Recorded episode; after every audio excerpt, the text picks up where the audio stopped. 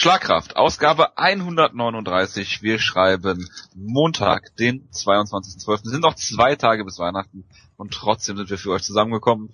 Ich äh, muss mich im Vorhinein schon mal entschuldigen dafür, dass ich etwas erkältet bin. Ich bitte mir das nachzusehen und äh, begrüße in der großen Runde zu meiner Linken den Jonas. Servus.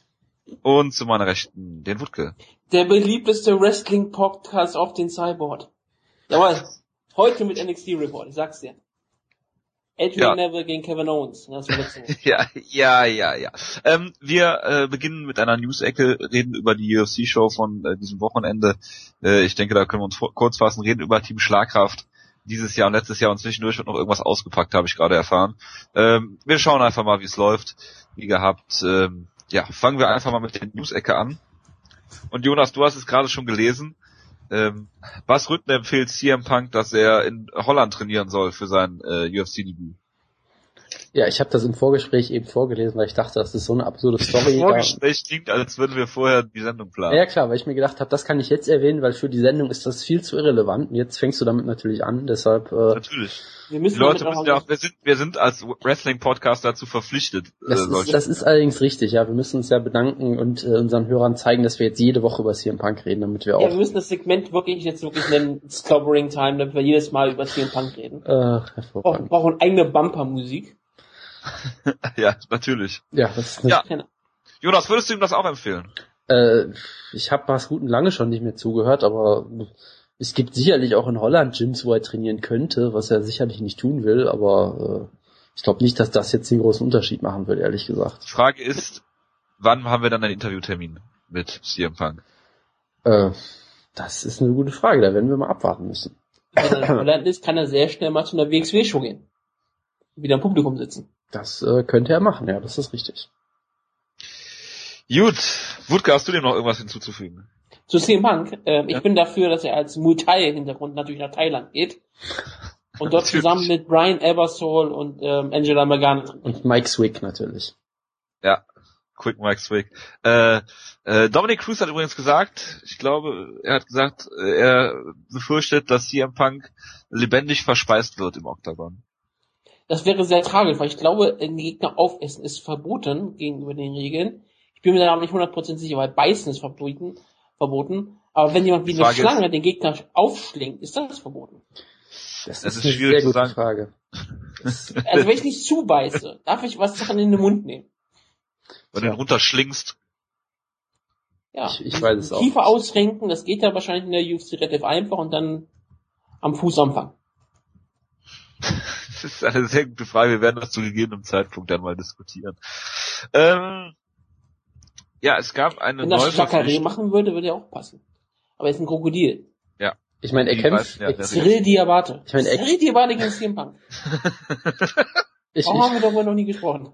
Wenn ich würde am Boden besiegen. das ist relativ äh, wahrscheinlich, ja. Ja. Das ist eine sehr gute Idee. Vielleicht können sie ja Drew McFedries zurückholen oder so. Hast du auf Twitter viel gelesen über Drew McFadden, ne? Ja, absolut. Ja. Gut. Äh, die UFC hat einen Young Man verpflichtet dieses Wochenende.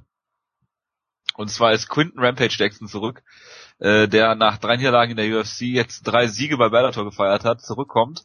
Äh, zur Erinnerung, äh, Rampage Jackson ist der, der sich immer von der UFC verarscht gefühlt hat, weil die ihre Kämpfer so schlecht behandeln. Genau ja, hat das gleich jetzt auch von Bellator gesagt. Es gibt jetzt noch so Gespräche, also was heißt Gespräche? Es gibt äh, Scott Coker hat sich schon zum Wort gemeldet und sagt, dass äh, Rampage Jackson wohl noch einen äh, laufenden Bellator-Kontrakt hat und somit nicht zur UFC wechseln kann. Und es gibt ja auch dieses laufende Verfahren noch gegen die UFC, äh, wo wir gleich noch drüber sprechen werden. Ist das ein genau richtiger Zeitpunkt für die UFC, so eine Verpflichtung zu tätigen? Aus sportlichen Gründen und aus äh, Öffentlichkeits- oder PR-Gründen?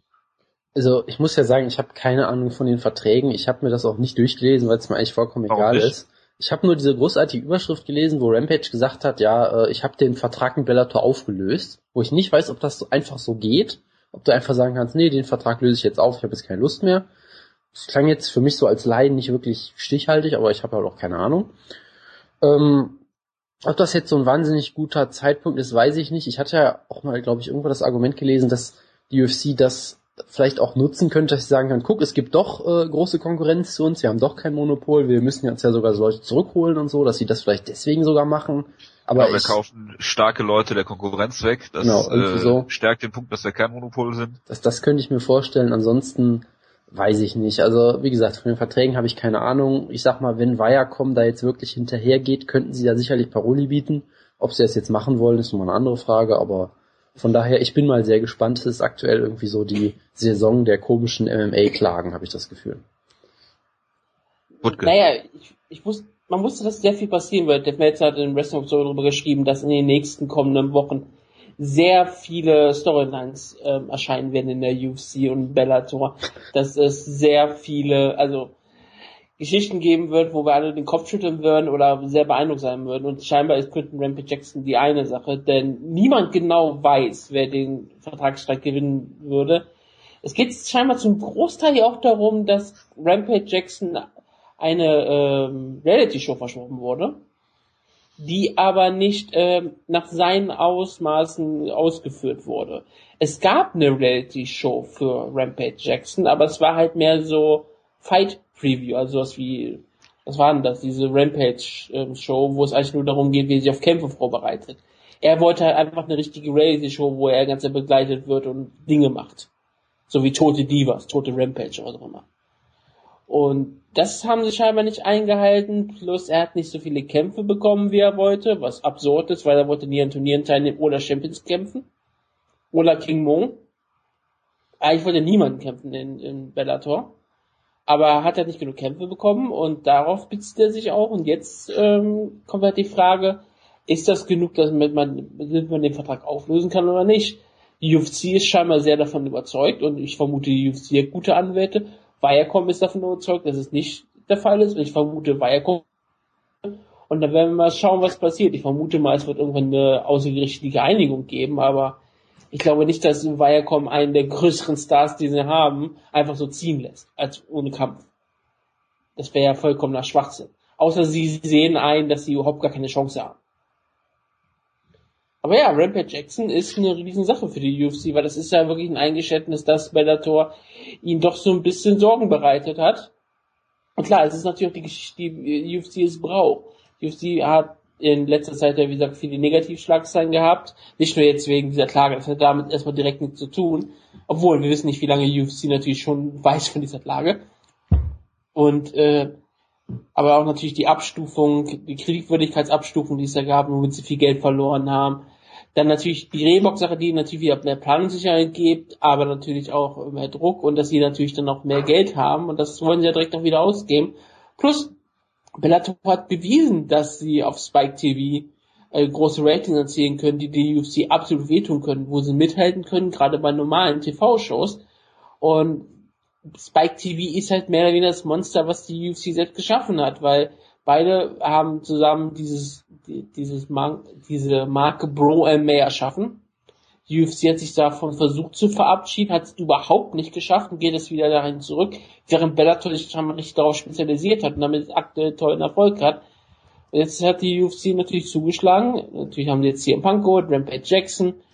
Bestimmt kommt noch ein Brock Lesnar später dazu, wenn sie die Chance dazu haben. Oder vielleicht wird es Spike TV ein riesengroßes Angebot für ähm, Brock Lesnar machen. Gucken, ob sie ihn holen können. Das wäre natürlich, das wäre natürlich eine der größten News Stories überhaupt, wenn Brock Lesnar sich fürs, für Bellator entscheiden würde. Aber das werden wir dann später ja sehen. Tja, also ich äh, bin mal gespannt, was das gibt. Ich kann mir nicht vorstellen, dass es großartig was bringen soll. Für Rampage interessiert sich meiner Meinung nach keine Sau. Es geht da mehr so darum, die Konkurrenz zu schwächen, als äh, irgendwie äh, da jetzt selbst Nutzen rauszuschlagen. Rampage ist ein Star, also das kann man ja ihm nicht absprechen. Und er würde. Ja, aber er verkauft doch kein Pay-Per-View, also bitte. Ja, du musst vielleicht auch keine Pay-Per-Views verkaufen. Du musst vielleicht auch einfach nur denken, dass die Shows auf Fox haben. Und auf Fox ist ein Rampage Jackson im Main Event oder Co-Main Event immer noch um einiges besser als Demetrius Mighty Mouse Johnson. Äh, mag sein, aber ähm, eigentlich äh, kann man sagen, diese äh, Verpflichtung ist auch wieder nur ein weiterer Grund, um äh, beziehungsweise äh, äh, ja manchmal denke ich auch, die UFC will methodisch Ben Askren fertig machen. Hm. Nein, nein, nein, will nicht. Ben Askren will ja nicht in der UFC kämpfen. Hat ja weit gesagt. Ja, das äh, ist wohl richtig. Darauf wollte ich auch noch zu sprechen kommen. Und äh, Ben Askren hat sich ja auch fürchterlich darüber aufgeregt, ähm, dass CM Punk in der UFC ist. Also nicht, weil äh, er CM Punk nicht mag oder was auch immer, sondern weil äh, Dana ja damals gesagt hat, dass sich der gute Ben Askren erst noch beweisen muss in anderen Ligen, äh, bevor er in die UFC kommen kann. Ja, aber CM Punk verspricht keine Langeweile. Ja, Ben Askren auch nicht. ich weiß. Aber das ist halt der Witz an der Sache. Und ja, ja. Ähm, wer hat 50 Cent gefordert? Ach ja, Lau McDensick, ne? Genau, McDensick ja. hat 50 Cent gefordert. Genau, weil er auch mit Wachstumshormonen zu tun hatte genau. und mal geboxt hat. Und er war mal mit einem Boxer befreundet. Ach, gut. Hat auch jetzt diese riesen Fehde mit Mayweather gehabt irgendwie. Wurde nicht ein paar Mal angeschossen und dürfte deshalb überhaupt gar nicht kämpfen, weil er bestimmt so viele Verletzungen hat. Obwohl, das ist der äh, Kommission ja auch egal. Ja, CM Punk hat 30 Gehirnerschütterungen oder irgendwie sowas gehabt. Ich habe noch eine äh, Neuigkeit. Es würde eigentlich auch in die gute UFC passen. Äh, in irgendeiner regionalen Show. Es hat sogar auf Bild.de geschafft, hat jemand sein Glasauge im MMA-Kampf verloren. Ja, ich habe es mir nicht angeguckt, aber ich habe davon gelesen. Ja, ich habe es ich hab's mir auch nicht angeguckt, aber ich habe gedacht, äh, MMA in a nutshell. Ja, absolut, absolut. Warum darf man mit Ent Glasauge in den Käfig steigen? Ja, klar, natürlich. Ich meine, äh, Big Nog ist auch fast blind. Ja, aber er hat kein Glasauge. Ja, super. Vielleicht kann man mit dem Glasauge besser sehen als mit seinem richtigen Auge. Könnte man mit Augenklappe kämpfen. Ja, genau. Und dann noch ein Piratengimmick. Ja. Ähm, Dustin Poirier kehrt zurück ins Lightweight. War ja schon immer ein sehr großer Featherweight. Ähm, naja, ob er da jetzt weiterkommt, äh, ist natürlich in seiner Division aktuell äh, auch in so einer Sackgasse gelandet, aber gut. Äh, mal schauen, wie das wird. Habt ihr dazu eine Meinung? Äh, ich sag mal so, die Division ist nicht schlechter als Featherweight, deshalb wird er da, glaube ich, Probleme mit haben, aber soll er halt versuchen. Ich finde es halt schon absurd, dass er jetzt hochgeht und Eric Koch ja auch, die ja irgendwie mal, mal, gegeneinander, ja, aber nicht, nicht ins Lightweight. Geht auch hoch ins Lightweight. Nein, aber genau Nein, Gewicht so. Ich meinte, das waren ja mal so die beiden jungen Löwen, die irgendwie um den Titelshot kämpfen im Featherweight und jetzt sind sie beide im Lightweight. Das finde ich eine ganz interessante Entwicklung, aber dann sonst, kam ein Tiger. Sonst habe ich da jetzt auch keine große Meinung zu. Er ist halt er ist halt ein guter Kämpfer, aber ich glaube nicht, dass er gut genug ist, um in der Elite im Featherweight mitzumischen und im Lightweight dann halt erst recht nicht, weil die ist dann nochmal ein Stück stärker, glaube ich. Ähm, das mag sein. Wir müssen uns außerdem noch verneigen vor jemandem, der seine Karriere beendet hat. Vielen Dank an Cody McKenzie, du hast uns sehr, sehr viel Freude gemacht. Absolut, ja. Weniger durch deine Kämpfe, aber durch andere Kriegsschauplätze. Bitte? Sein Klamottenstil, den er manchmal in den Käfig getragen hat. Genau. Also danke nochmal dafür. Ähm, Christianes Cyborg äh, Justino, ich weiß nicht, ob wir letzte Woche schon drüber geredet haben, äh, hat gesagt, sie kann kein äh, Bantamweight machen, das macht überhaupt keinen Sinn, es klappt nicht. Sie wird in Featherweight bleiben und äh, ähm, ja, oder Catchweight-Kämpfe annehmen, aber auf gar keinen Fall ins Bantamweights runtergehen. Ich glaube, wir hatten nur letzte Woche darüber gesprochen, dass äh, Mike Dolce gesagt hat, dass das überhaupt kein Problem ist. Ja, ja was soll er auch sagen? Das ist halt sein Job, dass er sagt, dass sowas kein Problem ist. Sie soll halt in der Gewissheit kämpfen, wo sie zu Hause ist. Das ist ja völlig in Ordnung. Es ist halt ähm, der Nachteil, dass der größte Kampf, den sie haben könnten, nicht bookbar ist. Tja, Obwohl natürlich eigentlich sollte die UFC halt das hoch. grundsätzlich machen. Also eigentlich ist das völliger Schwachsinn. Sie sollten sie in Kampf in Catchweight machen. Das ist, dass die Leute Nein, das sehen machen wollen. die ja nicht. Ich weiß, weil sie nie gegeneinander kämpfen werden. Natürlich aber das war klar, aber dass die Leute das sehen wollten, dass es ein riesengroßer Kampf wäre, das ja, ist vollkommen klar. Weil Ronda Rousey das nicht will, machen die das nicht. Ich, ich weiß, ich, ja klar, weil da, da ist eine Gefahr, dass sie verliert. Aber ja, das, das ist, das ist natürlich auch Irrsinn. Warum sollte auch Ronda Rousey hochgehen? Ich kann es ja auch von beiden Seiten immer verstehen. Nur vom Geldlichen her sollten sie es tun. Und gerade wenn Ronda Rousey... Wenn es im Featherweight ist, ich meine sogar Rousey hat ja schon mal im Featherweight gekämpft, von daher... Ja, und äh, du kannst halt immer noch sagen, wenn sie verliert, okay, sie hat im Featherweight verloren und nicht in ihrem äh, Bantamweight. Richtig, und ich erwarte sowieso nicht, dass Ronda Rousey noch in ein, zwei Jahren in der UFC ist und wenn sie noch mal ein letztes großes Pay-Per-View-Geld machen möchte, dann macht sie den Kampf auch noch. Bevor ja. sie, ich, ich erwarte eigentlich, wenn sie ihre Karriere sehr früh beendet, was durchaus ja der Fall sein kann, wenn sie noch erfolgreich im Film wird oder was auch immer, dann erwarte ich, dass der Kampf passiert. Wenn sie eine Karriere jetzt ganz normal weiterverfolgt und so viel Schauspielerei nur so ganz nebenbei macht, wenn sie ein bisschen Zeit hat, dann erwarte ich, dass der Kampf nicht stattfinden wird. Wir werden sehen. Äh, UFC 181, Lawler gegen Hendricks sind jetzt die ersten Pay-Per-View-Zahlen äh, rausgekommen. Es wird sich wohl um den Dreh 375, 400.000 einpendeln. Überrascht? Das war das das, was man erwarten konnte? Das ist deutlich besser als erwartet, glaube ich. Also ja. es gibt ja immer diesen Versuch mit dem Google Suchtraffic, äh, das mit das zu schätzen. Genau, und da war die Schätzung, glaube ich, bei unter 200.000 oder irgendwie sowas. Also der lag da mal ja, ziemlich etwas, daneben. Die waren so, die waren mal irgendwie 200.000 irgendwas. Auf jeden Fall lag es da mal deutlich daneben. Und es, es fühlte sich ja auch nicht an, als wäre ein großer Hype da gewesen, aber scheinbar hat, äh, ich meine, es war halt auch ein doppelter Titelkampf. Das hat halt vielleicht auch noch mal ein bisschen was gebracht und äh, es hilft auch, dass dann in nächster Zeit kein Pay-Per-View erstmal ist, sondern dass es ein Pay-Per-View im Monat war und dass gerade dieser Hype auf den nächsten Pay-Per-View schon ist, dass es vielleicht auch ein bisschen abgeschnitten, so ein bisschen draufgesonnen hat. Ja, das kann sehr gut sein. Natürlich sind auch der Vorteil, dass natürlich Robbie Lawler letztes Mal gegen Matt Brown gekämpft hat und dadurch zum Superstar geworden ist. natürlich, das äh, kann es natürlich sein. Das war ja die Theorie, die ich aus Versehen auf dem Cyborg schon äh, gemacht habe. Nee, generell, der Kampf war auf Fox, das kann durchaus gebracht haben. So ist es jetzt Hat nicht. aber kaum jemand gesehen auf Fox. Ja, aber wenn die Leute, die es auf Fox gesehen haben, es kaufen, es ist ja, wenn es nur zwei Millionen geschaut haben, wäre es ja auch egal gewesen. Wenn von den zwei Millionen auf einmal 200.000 sagen, okay, ich kaufe jetzt ein Pay-Per-View, ist es ein Erfolg gewesen. So wie ich zum Beispiel. Ich habe auf Fox gesehen und den Pay-Per-View gekauft. Weißt du? Und ja. wegen, weil Robbie Lawler gegen Matt Brown so ein geiler Kampf war. Du gesagt, ja, ja jetzt ist er ein Superstar. Ja. ja, natürlich. Auch in Deutschland. Ähm, Nein, aber es ist ein gutes, es ist ein gutes Zeichen. Klar, wenn du eine Show volllädst mit Kämpfern und mit ähm, Titelkämpfen, dann ist es schon mal spektakulär. Johnny Hendricks hatte eine Riesenfehde mit George St. Pierre. Wenn er kein, nicht ein kleiner Star ist, dann wäre es auch relativ tragisch gewesen. Robbie Lawler hatte diese tolle Geschichte, hatte jetzt auch Fox gekämpft, klar, spektakulärer Kämpfer. Und Pettis hatte mal einen gewissen Hype gehabt.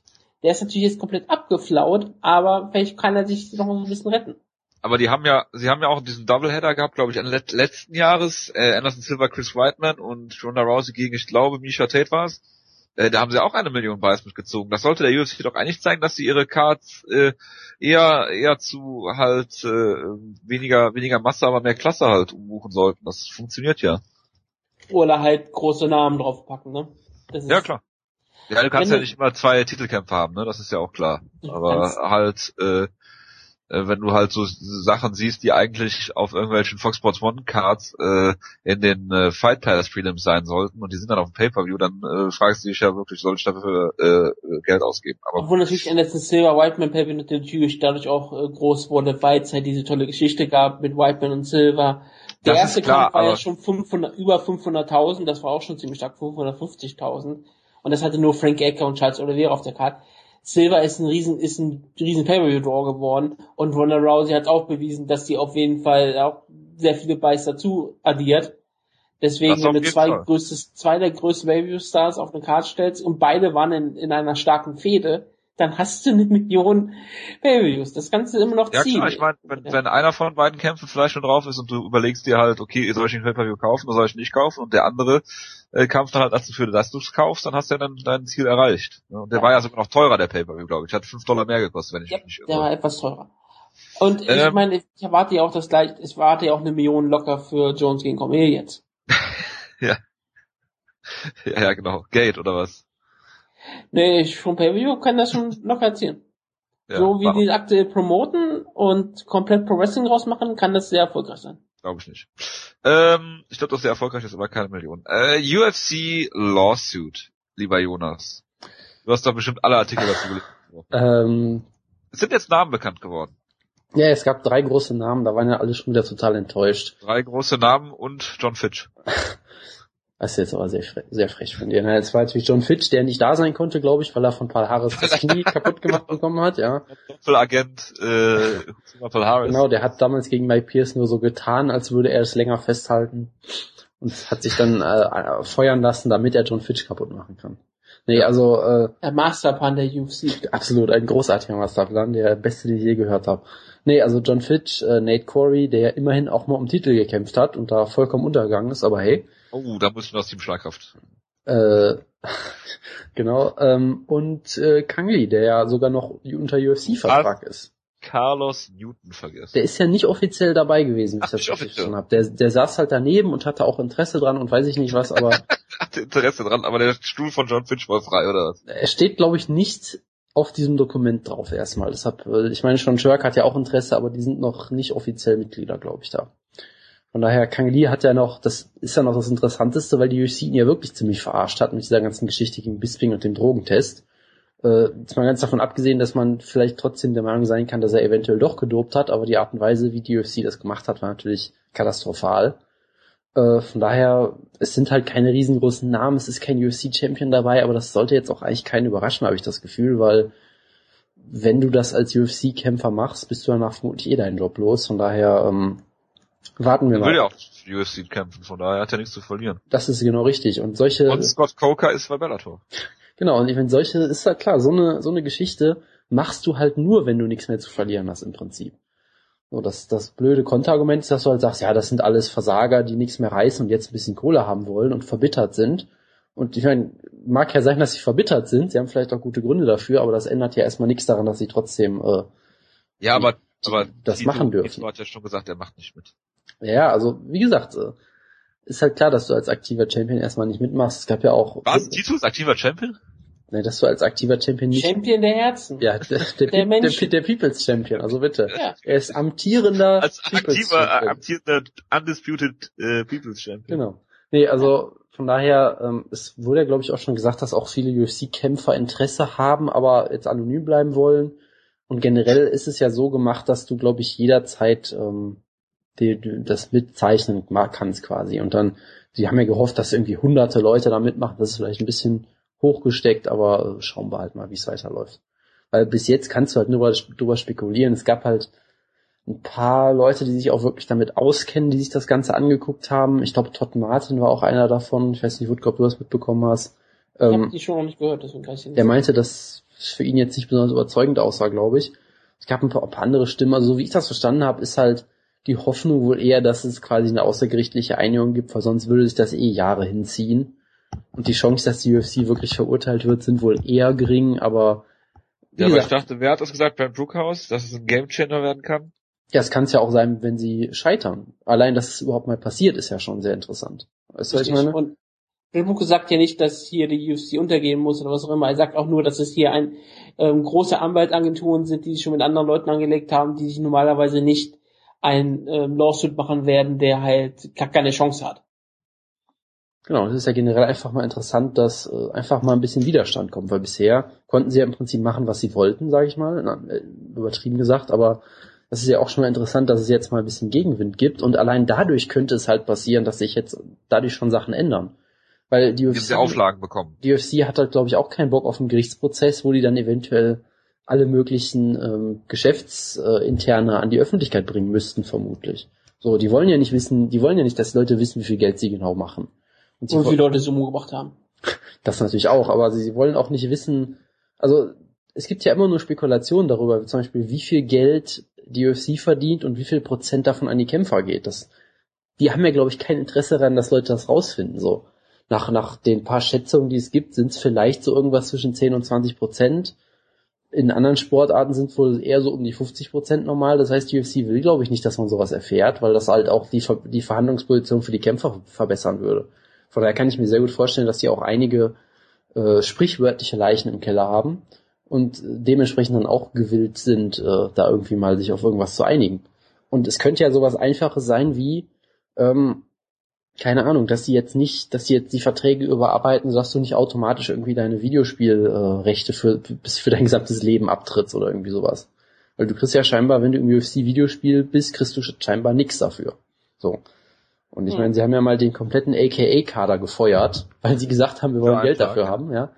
Da gab es auch diesen groß, dieses große Zitat von Dana White, was jemand mal ausgegraben hat, wo er sich über einen gewissen Kane fucking Velasquez aus, äh, aufgeregt hat, der nur zwei, der nur two fucking Fights hat und sich jetzt mit der UFC anlegen will, dieser Scheißer. Also sehr großartig. Nur zur bei der WWE Klinik äh, Leute dafür Geld, wenn sie in Videospielen auftreten. Ja. Von daher, äh, es muss ja noch nicht mal Erfolg haben alles, aber alleine mal das, also allein, dass es überhaupt jetzt schon so weit gekommen ist, ist schon interessant und wie gesagt, es kann sein, dass sich das jetzt jahrelang zieht und wir nie wirklich erfahren, was los ist, aber es ist auf jeden Fall jetzt ich schon. Ich frage halt auch, wie es dann so ist mit so Geldern bei Fight Pass, weil du kannst ja auch argumentieren, dass ein Kämpfer darauf kämpft, kriegen sie dafür auch fähig Geld. Ja, wer weiß. Also bei WWE ist es ja bei DVD-Verkäufen auch so. Bei soll ja auch beim WWE Network eingezogen werden. sagt immer wieder Lance Storm, dass er immer wieder nochmal so einen kleinen ähm, Check bekommt, wo er manchmal so Minimalbetrag hat, weil er bei einer Diven-DVD drauf ist. Im Hintergrund. Für irgendwo. eine Minute im Bild ist oder was auch immer, wo sie auch kurz über ihn reden. Und dafür kriegt er immer noch einen Check für, weil er halt da ist. Und die UFC-Kämpfer ja kriegen nicht mehr Geld, wenn die UFC-Kämpfer kriegen kein Geld, wenn sie in Videospielen auftreten. Schauspieler kriegen ja auch Geld dafür, wenn Wiederholungen von ihren Serien oder Filmen laufen. Also ja. sollte ja, sollte ja. Wie gesagt, wie gesagt, die Details, da können wir auch nur drüber spekulieren, aber es ist auf jeden Fall sehr interessant.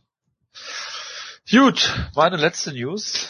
Ähm, bevor ich zu einigen Kampfankündigungen komme. Desmond Green hat äh, ehemaliges Team Schlagkraftmitglied Super Steven Seller besiegt und ist jetzt Titan FC Champ. Ja, und Steven Seiler hat, glaube ich, fünf Low Blows gezeigt in dem Kampf oder irgendwie sowas habe ich Das ist doch hervorragend. Da müssen wir ihn wieder nominieren für Team Schlagkraft, wenn er so oft ist. Unbedingt. Ja, ja. Unbedingt. Da haben wir noch eine traurige Nachricht, die mit direkt zu tun hat, und damit äh, Kampf schon als solches. Ähm, Boxtrainer Fritz Dudek ist heute verstorben. Das Ach, könnte man auch nochmal erwähnen. Ja, ist jetzt vor einer Stunde durch die Ticker gegangen, ist heute Morgen äh, verstorben an Folge einer Herzattacke. Hm. Ja, aber damit, so. da, damit können wir jetzt die News-Ecke ja nicht beenden. Also, nee, äh, deshalb wollte ich ja auch, er wollte noch Kampfankündigung machen. Ach so, gut, das, weil ich, ich habe, das zeigt, dass die Show weitergeht. Ich sagen, dass der derjenige ist, der äh, äh, gegen äh, Daniel Weichel verloren hat im Bellator-Turnier und jetzt einen Sieg nach dem anderen feiert. Genau. Zumindest gefühlt. Das ist der also, Wiese-Effekt. Ja, das ist aber auch schon eine gute Sache, weil ich habe, wir haben, glaube ich, gar nicht angekündigt, dass Daniel Weichel bald wieder kämpft. Doch, haben wir, glaube ich, oder? Oder haben wir das im ja. Nachgespräch gemacht, weiß ich, ich glaub, wir haben das so besprochen. Ich dachte, das ist auf der Card, wo auch Melvin Manoff kämpft, ne? Ich glaube, Melvin Manoff kämpft jetzt auf jeder Bellator-Card, deswegen. Ich, ich habe nicht mal gesprochen, dass Melvin Manoff äh, Main Event steht und Daniel Weichel drunter? Oder ist es jetzt ein anderer Kampf? Oder verwechsel ich gerade was? Das kann dir sehr gut sein. Das kommt mir gerade alles nicht, nicht bekannt vor, aber ich weiß es auch gar nicht. Ähm, Pat Curran kämpft, äh, wann ist der Kampf, deine Weiche? Ich dachte Keine. Mitte Januar oder irgendwie sowas, dachte ich.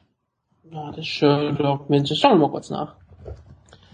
Weiche gegen ähm, Pat Curran, 133 in Safe Mart Center, Fresno, California, in Februar, also nicht auf der äh, Melvin Manov Card. Ach schau, dann wurde das scheinbar verlegt. Auf jeden Fall ist es dann der Main Event. Das ist doch sehr schön, das freut mich auch total. Wir haben einen deutschen Bellator Superstar.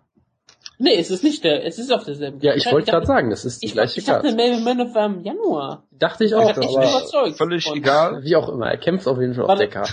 Warte, weiß nicht, Pat Curran, dann Weich, nee, ist kein Titelkampf, ne? Nein, Pat Curran hat den Titel verloren. Stimmt, das ist ja das Problem. Das hätte mich gerade überrascht, dass das nicht der Main Event wäre. Also ich, ich bitte dich, Pat Köln gegen Daniel Weichel ist ja ein toller Kampf, aber es ist kein so toller Pro-Wrestling-Kampf wie Manov gegen Klemenko, deshalb muss das doch der Main-Event sein. Das ist doch genau das, was es du mal gefordert hast. Ja, es ist, es ist doch perfekt. Es ist, du hast Melvin Manov und Klemenko, um die Fans reinzubekommen und Pat Köln, Daniel Weichel ist halt der sportliche, das sportliche Highlight, so wie bei der letzten großen Bellator Verstehe. Ja. Gut, dann können wir jetzt weitermachen. als Co-Main-Event und hat das in dem Main-Event den echten Kampf, wo alle Leute sehen wollten. Rustam Habilov kämpft gegen Adriano Martins. Sie haben endlich einen neuen äh, Gatekeeper, äh, äh, Journeyman für äh, Mark Munoz gefunden. Das ist der äh, Battlegrounds MMA Champion. Die, äh, ihr erinnert euch vielleicht noch die Show, die von äh, hier äh, Jim Ross und Chelson kommentiert wurde. Äh, Jonas der, geschaut. Bitte? Hat nicht Jonas geschaut?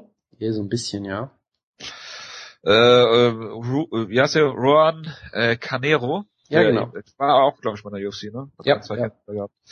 Ähm, kämpft gegen Mark Munoz jetzt. Den Kampf sollte Mark Munoz dann vielleicht auch mal äh, gedenken zu gewinnen. Noch eine Rechtfertigung zu haben, selbst im Middleweight. Ähm, Ed Herman gegen Derek Bronson ist äh, für UFC 183 wieder angekündigt worden. Und ich muss es bringen, im Heavyweight äh, Derek Lewis gegen, äh, ich sag mal, einen potenziellen Team Schlagkraft 2015 Kandidaten. Run äh, Potts. Ja, sehr, sehr gut. Den äh, Nickname äh, lasse ich dann mal in dem Fall weg. Den hören wir hoffentlich auch heute nicht nochmal, den Nickname. ja, der wird halt eingeloggt. ah. Gut, ähm, das war's an Neuigkeiten. Habt ihr noch was? Ich habe noch die Feel Good Story natürlich. Äh, Jetzt? Äh, es gab gestern ein, ein äh, Wrestling-Event, also ein Ring, Ring-Event. Ah, ah, ja, das habe ich extra mit, sein gelassen. Mit so, mit so tollen Kämpfen wie King Mo gegen Holtz Gracie im Ring, wo Holtz Gracie irgendwie sechs Punkte geholt hat gegen King Mo. Und Gray Maynard, da gibt's glaube ich keine Punkte für im Ring. Ich bin mir aber nicht so ganz sicher. Er muss ihn irgendwie zu Boden genommen haben scheinbar. Ich weiß es auch nicht. Es gab auch so tolle Kämpfe mit Gray Maynard und äh, Joe Warren gegen Scott Jorgensen, glaube ich, und also absurde Sachen. Und das war ja Team Warren gegen Team Gracie. Genau, und jetzt gibt's einen tollen Artikel, wo äh, der Amateurringen-Spezialist von Bloody Elbow spekuliert, dass Holtz Gracie es durchaus zu den Olympischen Spielen als Ringer schaffen könnte, wenn er sich mal ordentlich reinhängt. Und das fand ich so eine tolle Story, da wollte ich nochmal kurz drauf eingehen. Man ja, hat das, das bei New Japan gesehen. da, da sowieso, ja. Also Heißt das jetzt ja. quasi auch noch in die CM Punk Ecke mit reinnehmen können. Ja, also äh, Pro Wrestling und Amateur Wrestling äh, ist ja also eine gute Grundlage eigentlich, weil da werden ja auch viele Sachen äh, gleich äh, nutzt, also so ein Fireman's Carry oder sowas ist dann ja auch kein Problem. Fallschule hat er alles schon hinter sich, von daher ist das alles Genau, also äh, das macht aus so vielen Ebenen macht das Sinn. Deswegen äh, ja, ja, das wollte ich so nur noch erwähnen. Wir werden äh, ausführlich über die Olympischen Spiele 2016 dann berichten, wenn er sich die Goldmedaille schnappt. Oder wieder irgendwie ausgenockt wird. Ich weiß nicht, wie er das im Ringkampf schafft, aber irgendwie wird es schon. Nach ein beiden Takedown. Ja, das kann sogar sehr gut sein. Mm, gut, dann machen wir mal weiter mit der UFC-Show.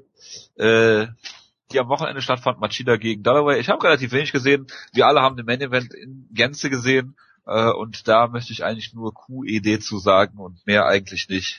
Ich, ich möchte dazu eine Sache sagen. Ähm, der Trainer von CB Dalloway, ich sag glaube ich sogar Aaron Simpson oder so, wurde interviewt. Und dann kam halt auch die Frage so, wie habt ihr euch denn auf Machida vorbereitet? Er hat ja so einen komischen Stil und so weiter. Und er hat halt gesagt, ja, wir haben uns Ryan Jimmo ins Trainingscamp geholt.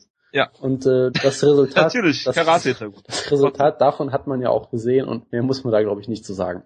Also Machida ist weiterhin absolut großartig, hat hier mal eben in seinem, ich glaube, war das der dritte Kampf dieses Jahr? Ich glaube schon.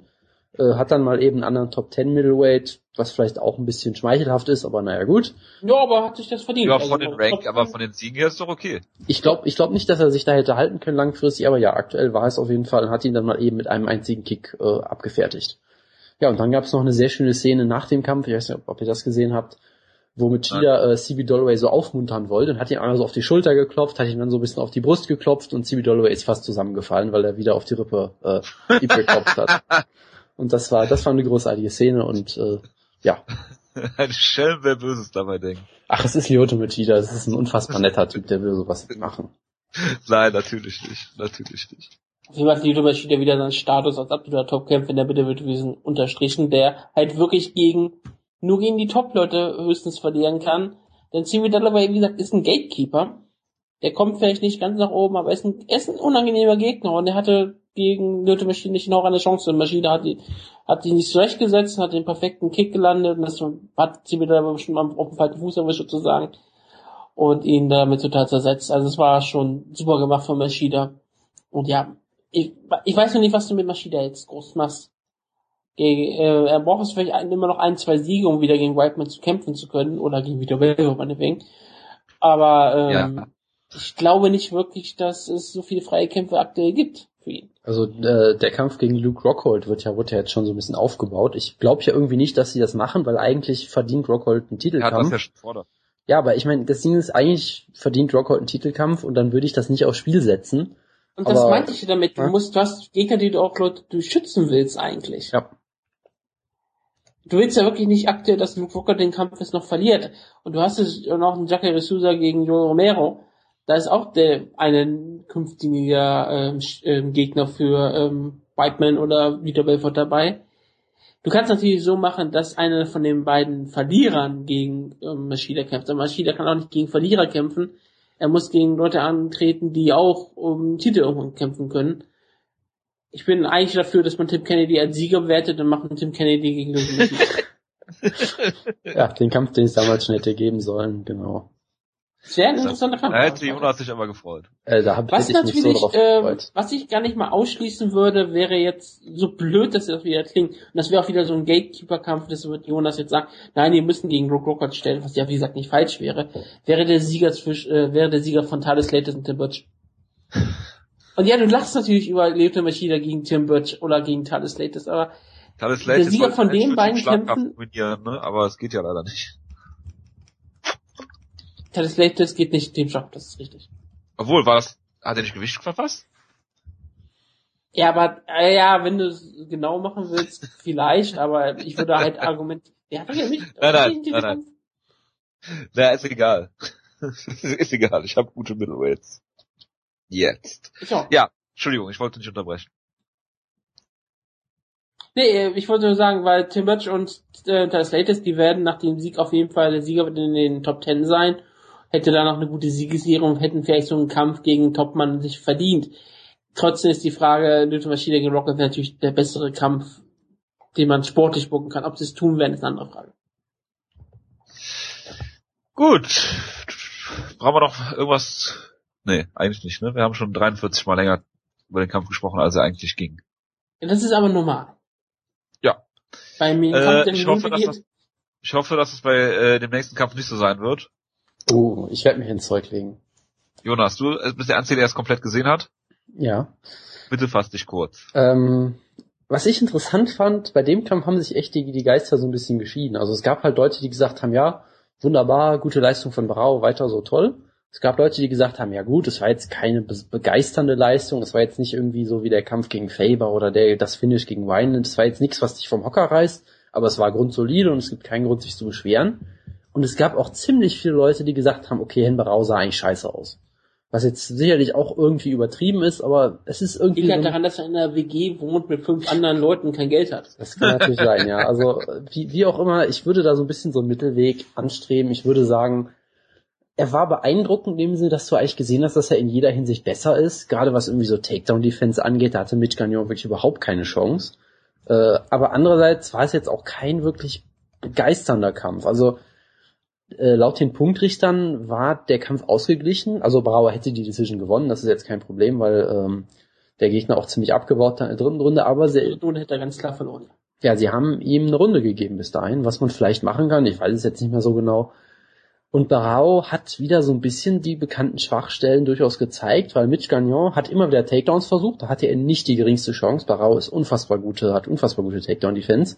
Wurde er, glaube ich, noch nie zu Boden genommen in der UFC, meine ich. Ähm, und hat das immer wieder Er hat noch nie gestoppt. gegen Dominic Cruz gekämpft. Das ist richtig, ja. Äh, wird er jetzt demnächst auch nicht, glaube ich. Ähm, aber ich sag mal so, Barao hat Ja. sich dann halt in den Clinch nehmen lassen und lag dann halt so ein bisschen am Käfig und die Fans haben ein bisschen geboot und er hat alle Takedowns locker gestoppt, aber es ist jetzt auch nicht so wirklich viel passiert in dem Moment. Also es war halt auch, denkst du halt so, ja, okay, ist jetzt, jetzt auch nicht so begeisternd, aber gut. Und im Stand, wenn Mitch Gagnon mal versucht hat, mit ihm zu striken, war er eigentlich so relativ gut. Er hat durchaus einige harte Schläge gelandet, was ja bei Barau immer so ein bisschen die Sache war. Also er, er war nie Jose Aldo, was jetzt die Striking Defense angeht. Er wurde schon häufiger mal durchaus hart getroffen. Ich meine, er hatte eine eher enge Runde gegen Wineland damals, bevor er ihn ausgenockt hat. Er wurde von, Ticket auch getroffen. genau, er wurde von Michael McDonald zu Boden geschlagen. Also das war ja immer so ein bisschen die Schwäche. Und auch das hat man hier gesehen. Und Mitch Gagnon ist jetzt wirklich nicht als Striker bekannt. Also da denkst du halt so, hm, ja, okay. Und dann, also das Ende war halt auch absurd, weil Mitch Gagnon versucht so einen ganz merkwürdigen Judo-Wurf und der geht total daneben, Barau nimmt ihn locker zu Boden und am Boden sah das wirklich so aus, als hätte er gegen mich gegrappelt. Also es war fast eins zu eins das gleiche wie der Kampf von Eric Silver. Einfach Takedown, Guard Pass, Arm Triangle vorbei. Und das sah wirklich so unfassbar einfach aus. Da hast du halt auch wieder gesehen, dass Barau ein unfassbar guter Grappler ist. Mit der patentierten Nova Uniao äh, Arm Triangle natürlich auch noch. Ähm, trotzdem. Besser als die schottische Arm Triangle von John Calderwood. Genau, die ist nicht so gut. Ähm, von daher, ich sag mal so, es ist gut, dass er den Kampf noch gefinisht hat, weil ich glaube, damit konnte er auch vieles von der Kritik wieder so ein bisschen wettmachen. Wenn er den Kampf per Decision gewonnen hätte, ich weiß ja nicht. Also er sah auf jeden Fall nicht schlecht aus und ich meine, er hatte ein hartes Jahr. Er wurde von TJ Dillashaw unfassbar verprügelt. Äh, hat es dann beim Rematch noch nicht Er mehr wurde von Dana White unfassbar verprügelt. und von, und von Joe. Rogan und von Joe Er Rogan hatte, damals nicht mal, genau. er hatte nicht mal einen, einen Stare-Down mit der Person, äh, die ihm gegenüberstand, sondern mit einer Kamera. Genau, er hat, er hat sich selber unfassbar verprügelt, als er aus der Badewanne aufstehen wollte. genau. genau, also ich glaube, wir können uns darauf einigen, dass der digitale Stairdown äh, der Anfang vom Ende war für ihn. Von daher, er hatte ein hartes Jahr und er, es war halt ein Pflichtsieg, weil, ich sag mal so, er hat gegen Mitch Janior gekämpft, da hat halt jeder erwartet, dass er ihn komplett zerstört. Unser Preview ging eine Minute. Genau, weil wir halt gesagt haben, ja, den macht er locker fertig und in dem Moment, in dem er ihn zwar besiegt, aber halt nicht komplett wie ein äh, Semigott aussieht, ist er halt enttäuschend. Das war halt für ihn auch ein sehr undankbarer Kampf. Von daher, ich würde es jetzt nicht überbewerten wollen. Ich würde trotzdem sagen, ich muss jetzt nach dem Kampf kein Rematch gegen Dillashaw sehen erstmal. Also so sehr hat er mich auch nicht begeistert. Aber mal abwarten. Vielleicht gehen wir mal Assunção. Der darf ja auch nichts. Der wird nie einen Titelkampf, Titelkampf kriegen, das ist richtig, ja. ja. Das, was mir auffiel, was mir jetzt gerade spontan auffällt, ist, Hennenbauer ist gar nicht, gar nicht sein Name, wusste ich gar nicht. Ja. Ich wusste gar nicht, dass es das ein Nickname ist. Okay. Es ist ein doppelter Nickname, weil weißt du, was Barao heißt? Baron. Genau, und der heißt jetzt Hennen the, Bar the Baron Baron. So wird er immer angekündigt. äh, okay. Ja. Könnte nicht wenigstens The Red heißen oder was auch immer? Nein, weil die, die Amerikaner oder die, die nicht portugiesisch sprechenden Fans wissen ja nicht, dass Barao ein Nickname ist, deshalb musst du denen das auch nochmal erklären, scheinbar. Ja, ich, ich, ich, ich, mir wurde das doch noch nie erklärt, deswegen bin ich gerade auch wirklich, äh, wusste ich das ehrlich gesagt nicht, dass er, das Barao nur ein Nickname ist. Ich wusste das auch lange Zeit von Raphael Fejau nicht, bis mir das irgendwann Strikeforce erklärt hat. Ich meine, er hieß halt immer Raphael Fejau. Wenn du halt immer so heißt, dann kannst du irgendwann auch glauben, dass er so heißt, weil ja, Fejau klingt es nicht wie ein ja, Nickname für mich ich, dass der jetzt Raphael Cavalcanta hat, das weiß ich jetzt auch, klar, logisch, aber ich meine nur. Ähm, aber sonst muss ich Jonas in dem Sache auch, muss ich in dem Sinne Jonas beipflichten, es ist ein undankbarer Kampf für Hennenbauer einfach gewesen. Mitch Gagnon hatte nichts zu verlieren, hatte nur was zu gewinnen. Und ich meine, für viele Leute hat Mitch Gagnon in diesem Kampf sehr viel gewonnen der ist äh, auf einiges äh, manchen bisschen hochgegangen, weil sie gesagt haben, okay, er hat eigentlich mit Hen Barau einen dominanten Champion ziemlich gut mitgehalten, hat vielleicht eine Runde gewonnen, am Ende hat er verloren, aber gegen Hen Barau zu verlieren, ist nun wirklich keine Schande, komme was wolle. Und ich meine, mit hat er, glaube ich, seinen Status als Top 10 Bantamweight bestätigt und hat eigentlich überhaupt nichts verloren, ja. wenn Hen Barau mit einem Sieg gegen Mitch Gagnon genau da ist, wo er vorher blieb und hätte was verlieren können. Für manche Leute hat er ja was verloren. Genau, ich habe da, ich habe da auch einen sehr schönen Tweet zugesehen, wo jemand gesagt hat, also nach dem Kampf musst du Barao im Prinzip in den Rankings unter Dominic Cruz einordnen und dafür mit Canyon in die Top 10 reinnehmen. Also ganz absurder, ganz absurder Ausgang irgendwie. Ja, das ist, das ist das gleiche, was man viele Leute sagten von Joe Soto, dass er eigentlich dann auch mit der Niederlage verdient, etwas höher gerankt zu werden. Ja. Und klar, ja. es war für Bau und dabei hat er halt so viel Kritik eingesteckt, zu Recht natürlich, logischerweise, nach dem ganzen Wake Cup Desaster. Er wurde natürlich dann von Dana White ein bisschen zu sehr unter, unter den Zug geworfen, aber das ist für Dana White ja relativ normal. Zum Glück ist er nicht mehr Joe Rogan auf Podcast gegangen, aber jetzt musste er halt seine Position wieder bestätigen und er hat jetzt was zu verlieren gehabt und manchmal, wenn du so mit dem Rücken zur Wand stehst, na gut, er steht nicht genau mit dem Rücken zur Wand, er, er wäre nicht in Gefahr gewesen, entlassen zu werden, aber wenn du gegen Mischkanov verlierst, das wäre schon ziemlich schlecht für seine Position gewesen. Also gehst du nicht, vielleicht nicht das letzte Risiko ein, sondern musst halt wieder in den Kampf reinkommen. Er hat es getan und dann hat er am Ende gewonnen. Das ist was zählt. Weil in, für, nach dem nächsten Kampf interessiert doch niemand mehr, ob wir gegen Michigan gewonnen hat, sondern nur, dass er gegen Michigan gewonnen hat. Das ist so. Das Wie ist doch vollkommen egal. Yep. Gut, machen wir mal weiter mit äh, Pat Cummins gegen Antonio Carlos Jr. Und ich finde auch geil, dass auch noch ein Antonio dos Santos Jr. gekämpft hat auf dieser Karte. Das ist mir alles aufgefallen. Egal. Äh, Jonas, du hast den Kampf gesehen, bitte fass dich kurz. Ähm, Pat Cummins hat ihn zu Boden genommen. Das kann man eigentlich damit zusammenfassen. Und dann in den letzten 30 Sekunden hat äh, der Gegner ein Comeback versucht, hat einen German Suplex gegen Pat Cummins gezeigt. Das war auch sehr großartig. Ja. Ähm, ja, also Antonio Carlos Jr. wurde halt gehypt als Riesentalent. Er ist Grappling-Weltmeister und weiß ich nicht was. Also hat er natürlich das gemacht, was solche Kämpfer immer machen. Er hat sich zu Boden nehmen lassen, außer gar nichts gemacht und wurde dann sehr schnell müde. Also es ja. war wirklich, also wenn, Top Control ist halt ziemlich gut, ne? Also wenn du wirklich irgendwie schlimme Vorurteile hast über Brasilianer und Ringer und Grappler, wie es ja manche Leute in diesem Podcast auch vielleicht haben, dann musst du ja. den Kampf wirklich nur gucken und dir wird erstmal alles bestätigt. Und oder Vorurteile gegen Tough Brasil. Ja, oder irgendwie sowas. Und du merkst halt wirklich, Patrick Cummins ist auch richtig, richtig gut. Und Daniel Cormier ist auch verdammt gut, dass er ihn so hat lächerlich aussehen lassen. Er war einer der besten Barista, die die Stadt, wo er herkam, jemals hatte und ist einer der besten Ringer. Ohne jeden Zweifel. Ähm, was muss man denn noch von der Make-up sprechen? Eric Silver zum Beispiel habe ich gesehen. Rashid Magomedov, weil er Dagestani ist und den Kampf ganz, ganz zum Schluss beendet hat. Das war die späteste Stoppage in einem Drei-Runden-Kampf aller Zeiten, glaube ich. Sogar noch später als Carlos Conde gegen Rory McDonald. Ja, ja, ein paar ja. Sekunden später. Das, also das war sehr beeindruckend, wie er hier aussah. Ähm, ja, Eric Silver, also ich sag mal so, Mike Rhodes. gewinnt im Krieg. Mike Rhodes wurde von einigen Leuten durchaus mal als Talent gehypt. Es hat halt drei Kämpfe verloren und wird von dir zum Beispiel. Äh, das weiß ich nicht mehr, kann schon sein. Ja, und Eric Silver hat halt wieder gezeigt, wenn du ihn halt gegen Leute stellst, die keine Elite-Kämpfer sind, dann macht er halt, was er will und sieht unfassbar gut aus. Ja, und hat es diesmal ohne Foul geschafft, glaube ich, in äh, Sieg. Da will ich mich jetzt nicht drauf ver, äh, verbürgen, aber ich glaube schon. Und jetzt wird er vermutlich wieder einen größeren Kampf kriegen, dann wird er vermutlich wieder furchtbar aussehen. Also ja. halt Eric Silver. Freuen wir uns drauf. Ja, auf jeden Fall. Auf der Feeling Cup müssen wir noch eine Kerze anzünden für Igor Pograjak, oh der jetzt wieder einen Kampf verloren hat und langsam in Gefahr gerät, äh, aus der UFC entlassen zu werden. Was langsam in Gefahr gerät, genau. Was mich doch ein bisschen stören würde, weil Igor Pograjak ist so diese, diese ewige Kämpfer, der immer wieder auf Undercards auftauchen. Du fragst dir, was macht eigentlich Igor Pogajak noch in der UFC und sagst, und dann siehst du solche Kämpfe und denkst dir, was macht er eigentlich in der UFC? Ist nicht KSW eine bessere Liga für ihn? Können sie ihn nicht viel besser bucken? Tja. No. Aber ja, wir müssen auch eine Kerze anzünden für Team Schlagkraft. Tom Ninimeki hat gekämpft und ich bin Wer schockiert. Hat letztes Jahr im Team Schlagkraft? Ich weiß es gar nicht mehr, es ist, ist ja auch egal. Ja, ich guck mal eben da drauf. War das nicht sogar ein Log? Äh, wer jetzt? Ja, Tony Mieke war ein Log. Seit, ah, 3, 0 und 0 zu 3, dieses, ah. Er war auch in jedem Kampf Favorit. Ja. Er wurde auch in jedem Kampf per Real Naked Choke besiegt, glaube ich. Das war schon sehr, sehr, sehr gut. Also und du hast ihn reingeholt, du hast ihn rein, Bulldog Choke.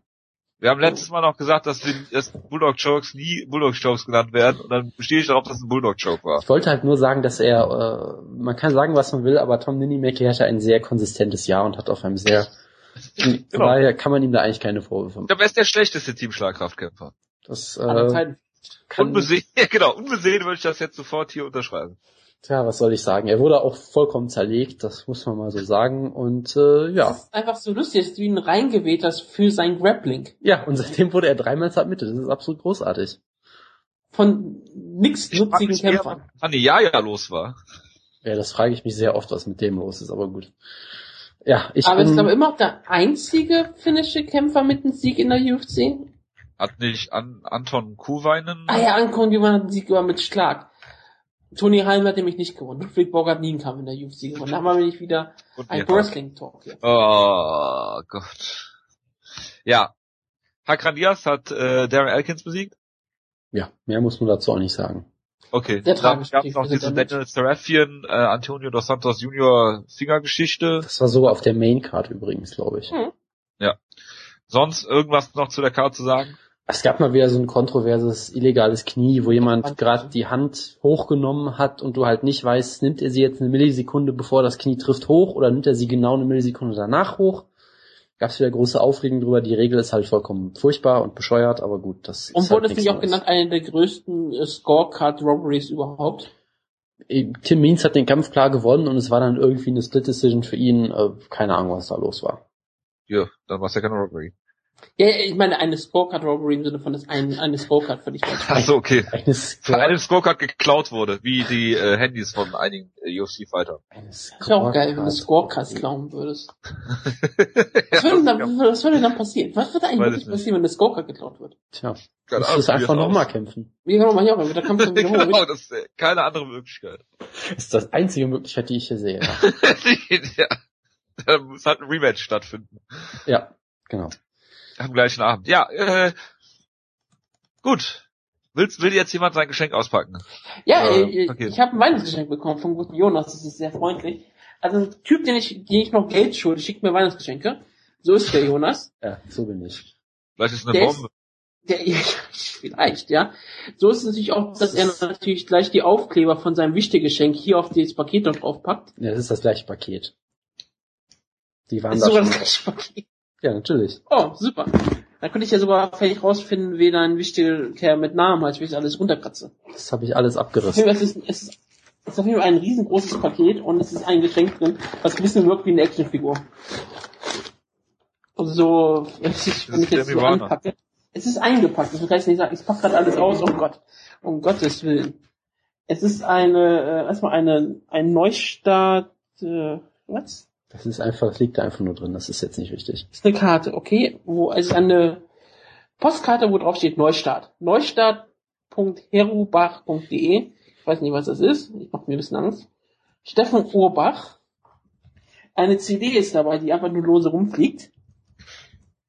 Ich habe nur eine CD-DVD, ich habe nicht mal einen DVD-Player auf meinem PC mehr. Tja. Aber ich habe äh, Möglichkeiten, das zu machen. Ich habe und ein wunderschönes Weihnachtsbild von Jambos Router und Akira Tower. Ach du Scheiße. Das muss ich nachher einscannen.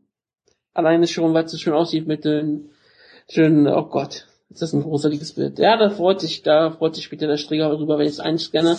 Und ein selbstgemaltes Bild. Ach du Scheiße. Ich vermute gerade, es ist Matt Brown gegen, ich weiß gerade gar nicht, wer es ist. Wenn du, da, wenn du das jetzt nicht weißt, verprügel ich dich. ähm, Sumo plus Kingsport. Ähm, es ist ein selbstgemachtes Bild von Matt Brown, Wikipedia, Judo Blackbeard und Technical Brawling gegen. ich komme nicht drauf. Jonas, es tut mir leid, ich komme gerade nicht drauf. Wer ist das? Ähm, Zoom. Das ist jetzt nicht dein Ernst, oder? Überleg mal, du hast den Namen heute schon erwähnt bei der Es Show. ist nicht Akira Tau, oder? Doch, natürlich ist das Akira Das, Tau. das soll dann Akira Tau sein. Das ist ich, ähm, super, ein super Bild, Jonas. Ja, dankeschön. Ich bin darauf nur aufgekommen wegen den Sumo und hab dann gedacht, das muss dann Akira sein. Aber ich dachte gerade, das sicher das nicht so. Ach, das hört man doch gerne. Scheiße. Oh, das tut mir leid, Jonas. Ich finde, das- aber deine malerischen Fähigkeiten von Matt Brown sind unglaublich. Gerade weil ich Matt Brown sah dachte erst so, das ist hier ein Punk. Die haben,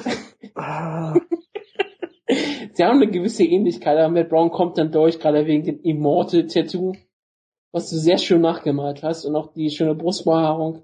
Das wird nachher auch noch ähm, auf, Wiki, äh, auf Twitter landen, keine Sorge. ja, bitte auch noch auf Wikipedia hochladen. Ja, ich, wenn wir, das, das mit Brown Wikipedia, ich, ich, ich bin gerade echt schockiert, dass ich Akira Tower nicht erkenne, ne? Gerade weil das der alte Tower ist, weil er schon ein bisschen Bauch hat. Äh, Ja, bitte mach mal weiter hier. Ist ja Das ist ja schrecklich. Ich habe hier auf jeden Fall jetzt noch zwei Geschenke hier. Das eine ist wahrscheinlich ein Buch oder so. Wenn es geht. Nein, das ist.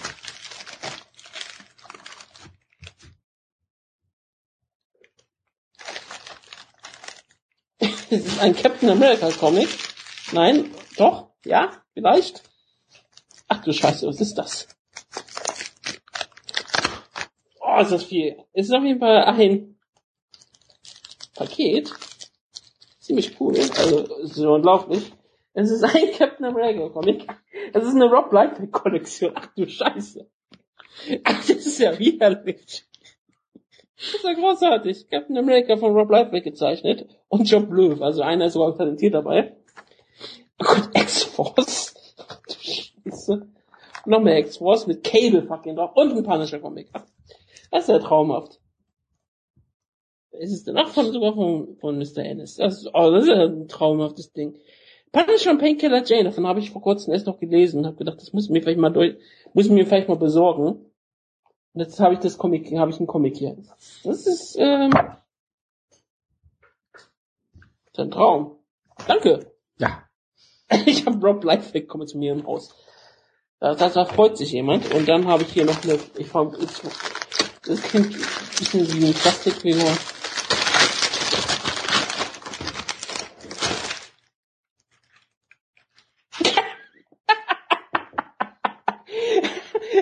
Mit dem Gürtel.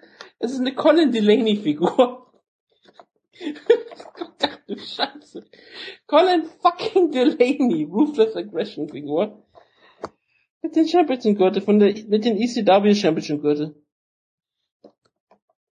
Nee, ist das die? Nee, das war doch dieser, ähm, ist auch egal, ich weiß gar nicht, was ich den Titel immer zu sagen. Alter, ach du Scheiße, das ist ja eine richtig großartige Figur. Colin Delaney, das ist ja mal, der kriegt dafür Geld nebenbei, anders als die UC-Kämpfer. Das freut mich sehr für ihn, ja. Und ja, ähm, was auf der Rückseite hätte ich, auch noch eine Paul Birsche und Katie Lee Birsche Figur haben können. Oder Sherry von ähm, den Gott, wie hießen sie nochmal, die All About Cool Guys? Oder Festus. Ist er nicht tot? Nee, der lebt noch. Ich weiß gar nicht. Ist auch egal. Ach, jetzt ist der großartig. Da, da kriegen sie ein paar schöne Bilder. Das ist traumhaft. Und die DVD muss man ich selbst gucken. Danke dir, Jonas. Das Ja. ist ja Immer. unglaublich. Du kriegst nachher auch noch ein, du kriegst gleich auch ein Weihnachtsgeschenk. Das ist ja ein Gut, dann können wir jetzt weitermachen. Leicht genervt hier. Ach Quatsch. Schwer genervt. Gut. Machen wir mal weiter. Mit Team Schlagkraft bin großartig. 2014, Jonas. Gott, Jetzt bin ich natürlich komplett unvorbereitet, ja. Äh, über Tom Ninimäki haben wir ja schon groß geredet. Ja, ich, muss, ich muss nur die Datei eben öffnen, das ist jetzt kein Problem. Team Schlagkraft 2014. Ähm, Was gibt's denn für Neuerungen bei Team Schlagkraft 2015? Oder machen wir jetzt 2014? Nee, Äh, ich kann die Regel nachher dann vorlesen. soll, Also soll, ich jetzt, soll ich jetzt noch irgendwas sagen zu 2014? Ich kann sagen, Ja, bitte. soll ich jetzt die Records durchgehen? Nein, oder? Nein, allgemein einfach mal. Kannst du gesamt Also wir haben, wir haben Ehrenmitglied Todd Duffy natürlich dabei, der hat einen Rekord schon 1 und 0 gehabt. Unser Ehrenmitglied war Kant, hat glaube ich keine Kämpfe gehabt dieses Jahr, müsste ich nochmal nachfragen. Äh, und äh, Patrick Cote hat äh, Kein das- oder? Der ist kein, der ist kein Ehrenmitglied, glaube ich. Den haben wir hier So. nicht mit, den haben wir, haben wir hier nicht drinstehen, keine Ahnung. Ich habe mir mal als Ehrenmitglied vorgeschlagen, Jonas hat nie eingetragen, das ist doch offiziell kein Ehrenmitglied. Toll, Jonas. Tja. Ansonsten, äh, ja, Zek Mikowski hatte eine blöde Niederlage zuletzt. Äh, Ali Bagotinov, das lief auch sehr schlecht, hat gegen Mighty Mouse verloren und ist durch den Drogentest Weil gefallen. man auch immer sagen muss, es lief alles nicht so schlecht wie bei Tom Ninimäki. Das ist sicherlich richtig, ja. Juliana Pena war das ganze Jahr verletzt, das war auch nicht so toll. Jessica Ai hat gegen Alexis Davis verloren in einem engen Kampf, ist dann durch den Drogentest gefallen und hatte auch diese furchtbare Geschichte mit äh, dem Gras und wo sie alles geleugnet hat und Reporter bedroht hat. Das war alles ganz furchtbar. Dann ist sie aber immerhin zurückgekommen und hat einer Gegnerin das Ohr fast abgeschlagen. Also doch ein, Das äh, hat sich gelohnt, ja. das war ein Comeback. Sergio Pettis hatte die schlimme Niederlage gegen Bruce Leroy, hat sich dann zurückgearbeitet mit zwei äh, soliden Siegen, würde ich es mal nennen. Äh, Marlon Moraes war unbesiegt. Ist halt klar, weil er keine Gegner hat bei World Series of Fighting. Äh, über Tom Ninimaki möchte ich nicht mehr reden. Äh, 0 Ta und 3. Tatsuya Kawajiri hat super gestartet am 4.1. direkt mit einem Sieg gegen Son Choriano, den ich ja sehr gefürchtet habe, wie wie Jojo Ja, jetzt ja, wird. ja. Das war großartig. Furchtbar. danach hat, sah er relativ, relativ schlecht aus gegen Clay Guida, hat da klar verloren, hat dann, glaube ich, auch noch irgendwelche Verletzungsprobleme und hat seitdem nicht mehr gekämpft. Das war sehr schade. Äh, Dennis Bermudez sah aus wie, äh, wie der nächste große Star, hat Clay Guida gefinisht, hat dann gegen Ricardo Lamas verloren, das war so ein bisschen schade. Aber auch ähm, keine Sch- Nee, Schande auf jeden Fall nicht. Der Lock von Wutke war sehr, sehr gut. Miles Jury, sehr erfolgreich, kämpft jetzt im Januar äh, Ja. möglicherweise um Titelkampf. Ja. Bobby Green war so ein gemischtes Ding. Gegen Edson Barbosa hat er klar verloren. Gegen Josh Thompson hatte Lächerlich. er einen Sieg, der durchaus auch umstritten war, aber natürlich trotzdem der König schlechthin. Deshalb äh, Spencer Fischer. ähm, ja, Habib Nurmagomedov, auch irgendwie ein blödes Jahr, hat Dos Anjos besiegt, was gerade im Nachhinein ein riesengroßer Sieg ist. Ja. als, als er das gemacht hat, dachte man so, ja gut, klar hat er Dos Anjos besiegt, ist ja vollkommen klar, dass er den besiegt, aber jetzt im Nachhinein denkst du so, okay, Dos Anjos hat seitdem Nate Diaz vollkommen dominiert und Ben Hansen gefinisht. Davor hat er schon Cerrone besiegt. Genau, aber das hat man ja irgendwie bei ihm immer so vergessen bei Dos Anjos, glaube ich. Und seitdem, ja, danach war er halt, äh, Knieverletzung war es, glaube ich, und ist jetzt erstmal weg vom Fenster. Und er sollte gegen Cerrone antreten, auf derselben Card, wo dann später Eddie Alvarez eingesprungen ist. Genau. Ähm, Calvin Gastelum hatte ein wunderbares Jahr, drei, drei Siege, sah wunderbar Drei klare Siege, Ja, drei ungefährdete Siege. absolut. Gerade der Kampf gegen Rick Stoy war sehr ungefährdet. Ähm, Gunnar Nelson hatte zwei Siege gegen Leute, wo man sagt, Omari Akmedov, Zach Cummins ja gut. Und dann in seinem ersten wirklich ernsthaften Kampf gegen Rick Stoy sah er überhaupt nicht gut aus und hat verloren. Das war ein bisschen schade. Äh, Jordan Mean hatte zwei Kämpfe, jetzt auch nicht gegen Top-Gegner, aber sah da durchaus gut aus. Ähm, Middleweight, Yolo Romero hatte zwei vollkommen unkontro äh, drei vollkommen unkontroverse Siege. Ja, ja, genau. Ja, absolut klar waren, absolut super waren, da muss man gar nichts mehr groß zu sagen. Ähm. Dil- Dylan Andrews, Dylan Andrews war lange verletzt und hat sich dann selbst Ja. aus, hat sich dann selbst ausgenockt, genau. das war einer der Kämpfe, wo ich mir richtig Hoffnung gemacht habe, weil ich den habe ich klar gefordert. Also das ist meine Niederlage. Genau. Dann hatten wir noch Jan, Eigentlich seine Niederlage? Jan Blachowitz, der war noch KSW-Kämpfer, glaube ich, als wir das gemacht Aber haben. das war auch Ja. noch mal so ein Kampf, wo du dir in die Hose gemacht hast, weil äh, niemand von Bloody Elbow Expert, glaube ich, auf ihn gesetzt hat. Ja, ja, dann wurde er von der UFC verpflichtet, hat sein Debüt direkt souverän gewonnen und ich glaube, wir hatten gar keinen anderen Light Heavyweight mehr, glaube ich, oder? Hatten wir dann? Doch, der hieß Franz Barroso und er wurde um alles betrogen. Was denn der? Er hat nicht die Kämpfe bekommen, worauf ich gewettet habe, dass er die Kämpfe bekommen wird. Verstehe. Dann kämpfte gegen Hans Stringer. ist ja noch, ist ja noch ein dritter Light Heavyweight dazugekommen. Ja, sehr gut. Und dann hatten wir Heavyweight, ja stimmt, da ist auch noch jemand dazugekommen. Nikita Krylov hatte ein durchwachsenes Jahr, würde ich mal sagen. Nein, der hat einen positiven Rekord, oder nicht? 2 und 1. Ja, gut, ich habe mir das jetzt... Ist, das also, ist, das Jonas gibt dir noch eine politische Niederlage. Genau. Ja, das äh, darf Juri jetzt nicht erfahren, was ich in dem Dokument wieder geschrieben habe. Nee, also er hatte einen Knockout-Sieg in 25 Sekunden, hat dann mit einem gottverdammten Von Flu Choke verloren und hat dann Cody Donovan wieder besiegt. Ja, und er hat äh, Brazilian Kicks gezeigt. Absolut. Und dann danach konnte er nicht mehr trainieren, weil, glaube ich, äh, in seinem, seiner Heimatstadt gerade ein bisschen alles drunter und drüber geht. Und Steve Mocco, die große Enttäuschung am Ende, hat nur einen Kampf gehabt und weiß auch nicht, ob der überhaupt noch aktiv ist und noch kämpfen will und hat gegen Smerlinho Rama verloren der aber jetzt äh, World Series of Fighting äh, Heavyweight Champion ist. Genau, bei der legendären World Series of Fighting Canada Show, die irgendwie zwei Wochen später erst ausgestrahlt wurde, also auch irgendwie sehr traurig. Ja, und insgesamt hatten wir 42 Kämpfe, davon haben wir 27 gewonnen und 15 verloren, also eigentlich eine wunderbare Bilanz.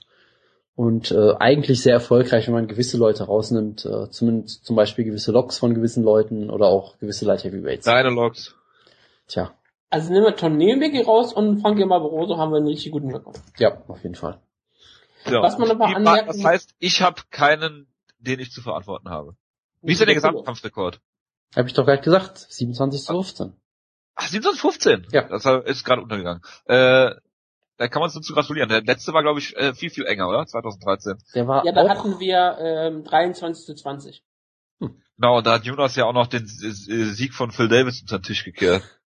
Ja, ja, komm. Das ist richtig. Ähm, dann haben wir vielleicht 24 zu 30. 20 kann ja ganz gut sein. Da hatten wir aber noch einen ganz wichtigen Satz. Ähm, Alumni aus Team Schlagkraft hat einen Teilshot bekommen, nicht markant. Diesen Jahr. Er hat ihn verloren gegen ähm, Fabrice Verdun, aber er hat einen Teilshot bekommen. Aber da gab es noch mehrere Kämpfer noch, oder? In der UFC? Der erste, ja er ist, glaube ich, der erste, der bei Team Schlagkraften da War 2013 nicht noch irgendjemand? Ja, also Eddie Wineland hat ihn bekommen, als er ja. noch in Team Schlagkraft war. Ich meine, darum, wenn, nachdem er Team Schlagkraft verlassen hat.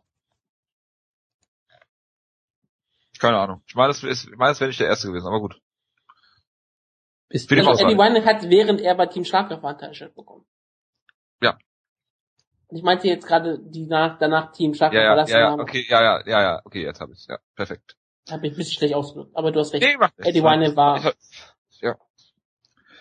Machen wir jetzt weiter mit äh, Team Schlagkraft 2015. Das ja. ist die Idee, ja. Die Sache Gut. ist, die Regeln sind ein bisschen anders, ähm, als sie auf der Webseite stehen. Wir können jederzeit zwei Kämpfer nominieren. Wir werden danach offen hier Gewichtsklasse äh, darüber reden.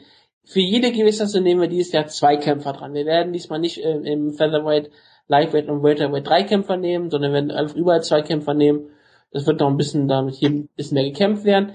Jeder unserer Moderatoren hat eine Lok, wie wir ja schon gesehen haben, wo man einmal sagen kann, dieser Kämpfer ist fest in Team Schlagkraft und kann nicht gegen angekämpft werden. Das muss man vorher ankündigen und kann es nur einmal tun. Also das, glaube ich, kennt ihr ja die Regel. Es kann Sonst, auch sein, dass wir dann theoretisch in einer Gewichtsklasse drei Kämpfer haben. Weil wir das alle drei könnte dann durchaus der Fall sein, klar, logisch.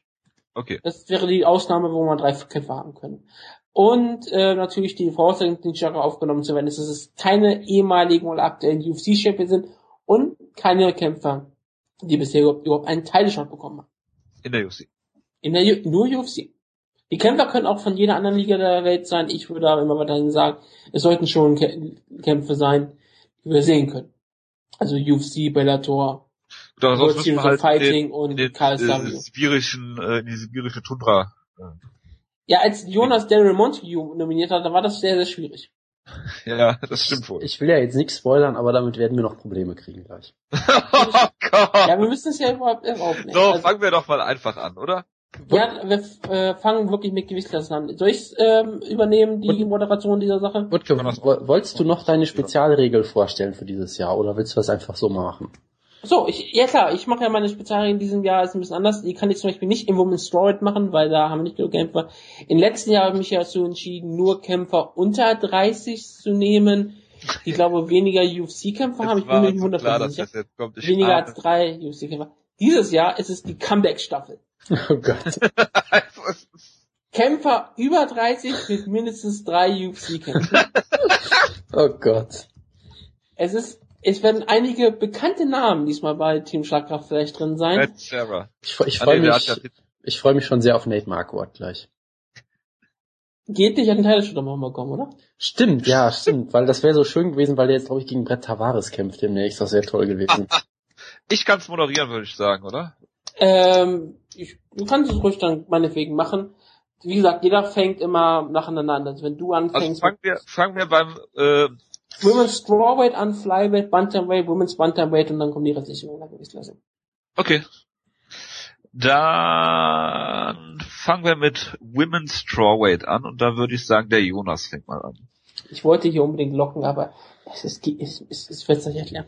Ja, also ich bin bei der Division sehr langweilig gewesen, muss ich sagen. Es sind die zwei Namen, die man erwarten kann. Es sind natürlich Tisha Torres und Joanne Calderwood. Das ist jetzt ein bisschen langweilig, weil wir über die eh immer reden, aber ich konnte mich jetzt auf niemand anderen festlegen, muss ich sagen.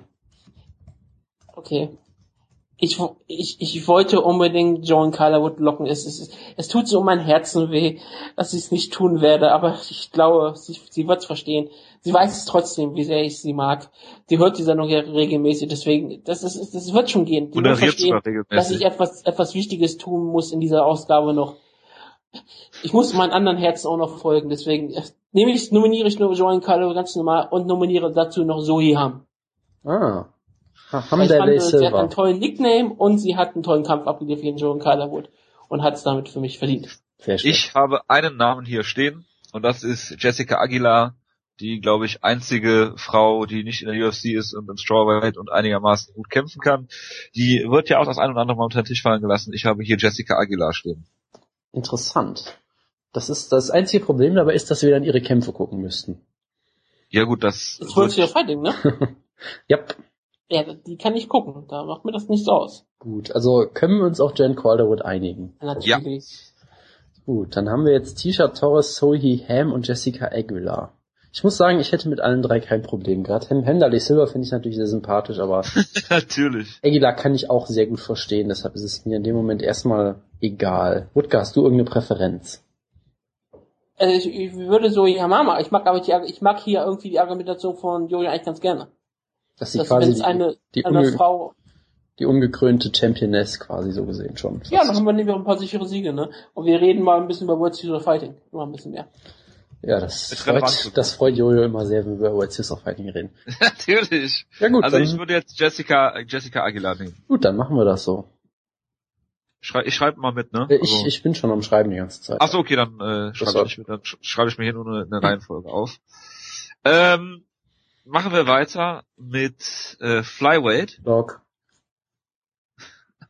Okay, Jonas, dann äh, ich äh, willst du direkt anfangen oder soll ich erstmal meine vorlesen? Äh, soll ich den Blog einmal eben nennen? Dann kannst du auch Bitte. weitermachen. Ja, es ist natürlich der Mann, der, ihr kennt ihn alle, den ich immer hype, der Mann mit dem schlechtesten Ray Borg, so, also, ich habe Alptekin Özkilic Ey, lass doch Jonas raus, nicht, wenn wirklich Ray Borg. Ja, natürlich. Natürlich ist Ray Borg. Ach du Scheiße.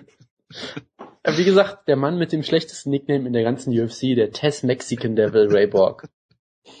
Ja, gut, brauchen wir jetzt auch gar nicht mehr großartig drüber reden, ist ja, der, der Zug ist ja eh abgefahren, das Kind ist im Brunnen gefallen.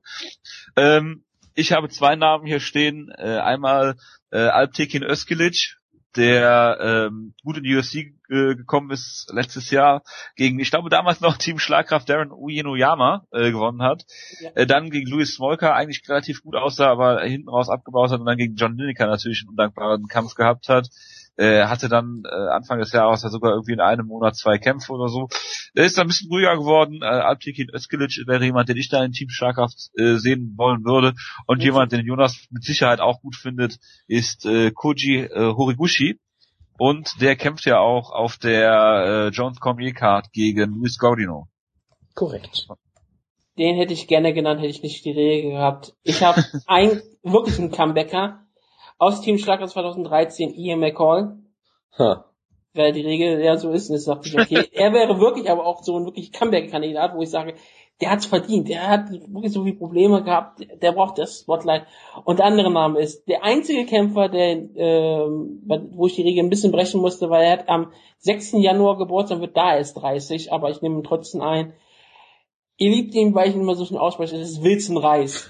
habe ich auch überlegt. Ich Ah, habe sehr überlegt, schön. Reis zu nehmen. Also ich habe Kyoji Horiguchi war auch meine, meine Nummer zwei.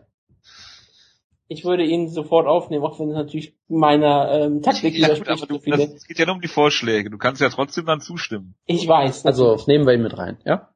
ja, er ist ziemlich gut. Gut, dann haben wir das, dieses Flyweight auch schon erledigt.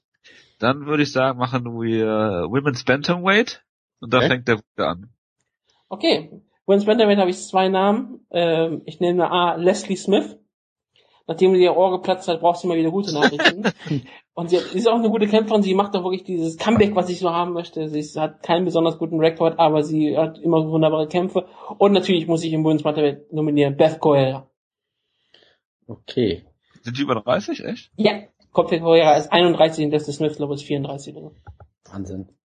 Er ist eine der wenigen Kämpferinnen, deswegen war die Wahl auch ein bisschen eng, aber sie hat, sie uns so oder so verdient. Okay, Sehr gut. Jonas. Ähm, ja, jetzt wird's bei mir sehr interessant. Ähm, ich habe Jessica Andrade als eine Kämpferin gehabt, die ja auch noch, die hat damals gegen Liz Camouche verloren, aber ist ja auch noch, glaube ich, erst 22 oder so, hat jetzt aktuell wieder ein paar Siege gefeiert, also scheint mir durchaus ein interessantes Talent zu sein. Und danach wird's bei mir sehr schwierig, weil ich habe versucht, immer möglichst junge Leute zu nehmen, irgendwie aufstrebende Talente. Und das ist im Women's Bantamweight extrem schwierig. Ich habe da mal rumgefragt und ich habe jetzt einen Namen bekommen, den ich jetzt in die Runde werfe. Ähm, Ähm, umgefragt. es ist eine schwedische Kämpferin und ich habe keine Ahnung, wer den Namen ausspricht, muss ich zugeben. Ähm, Sag's mir, ich krieg's immer gut hin. okay, ich schreibe sie in den Gruppenchat und du sprichst das jetzt für mich aus. Das ist eine großartige Idee. Wir rufen Morbo an. das, ist doch, das ist doch keine das ist doch ein Witz. Panikan Giansat. Ja, irg irgendwie so. Gian, Giansat, Sat, mit einem A, mit einem Strich durch. Tja, und mit einem Doppel-N. Also es ist, äh, sie ist unbesiegt, sie ist ziemlich jung und mehr weiß ich auch nicht über sie. Ja, den nehmen wir nicht. Ich habe einen Namen hier stehen. Rinnakai. Sie ist leider nicht über 30. Oh, grundgütiger. Also ich möchte Beth Correa drin haben, die kriegt einen Title-Shock gegen Ronda Rousey vielleicht. Ja, das wäre doch ziemlich gut. Genau, dann haben wir schon eine Niederlage, das ist gut. Ja, aber es wäre wenigstens ein bisschen Hype, ne? Also Beth Ja, Beth Correa ist auf jeden Fall eine interessante Kämpferin. Nehmen Und natürlich Rinda Kai sage ich nie nein zu.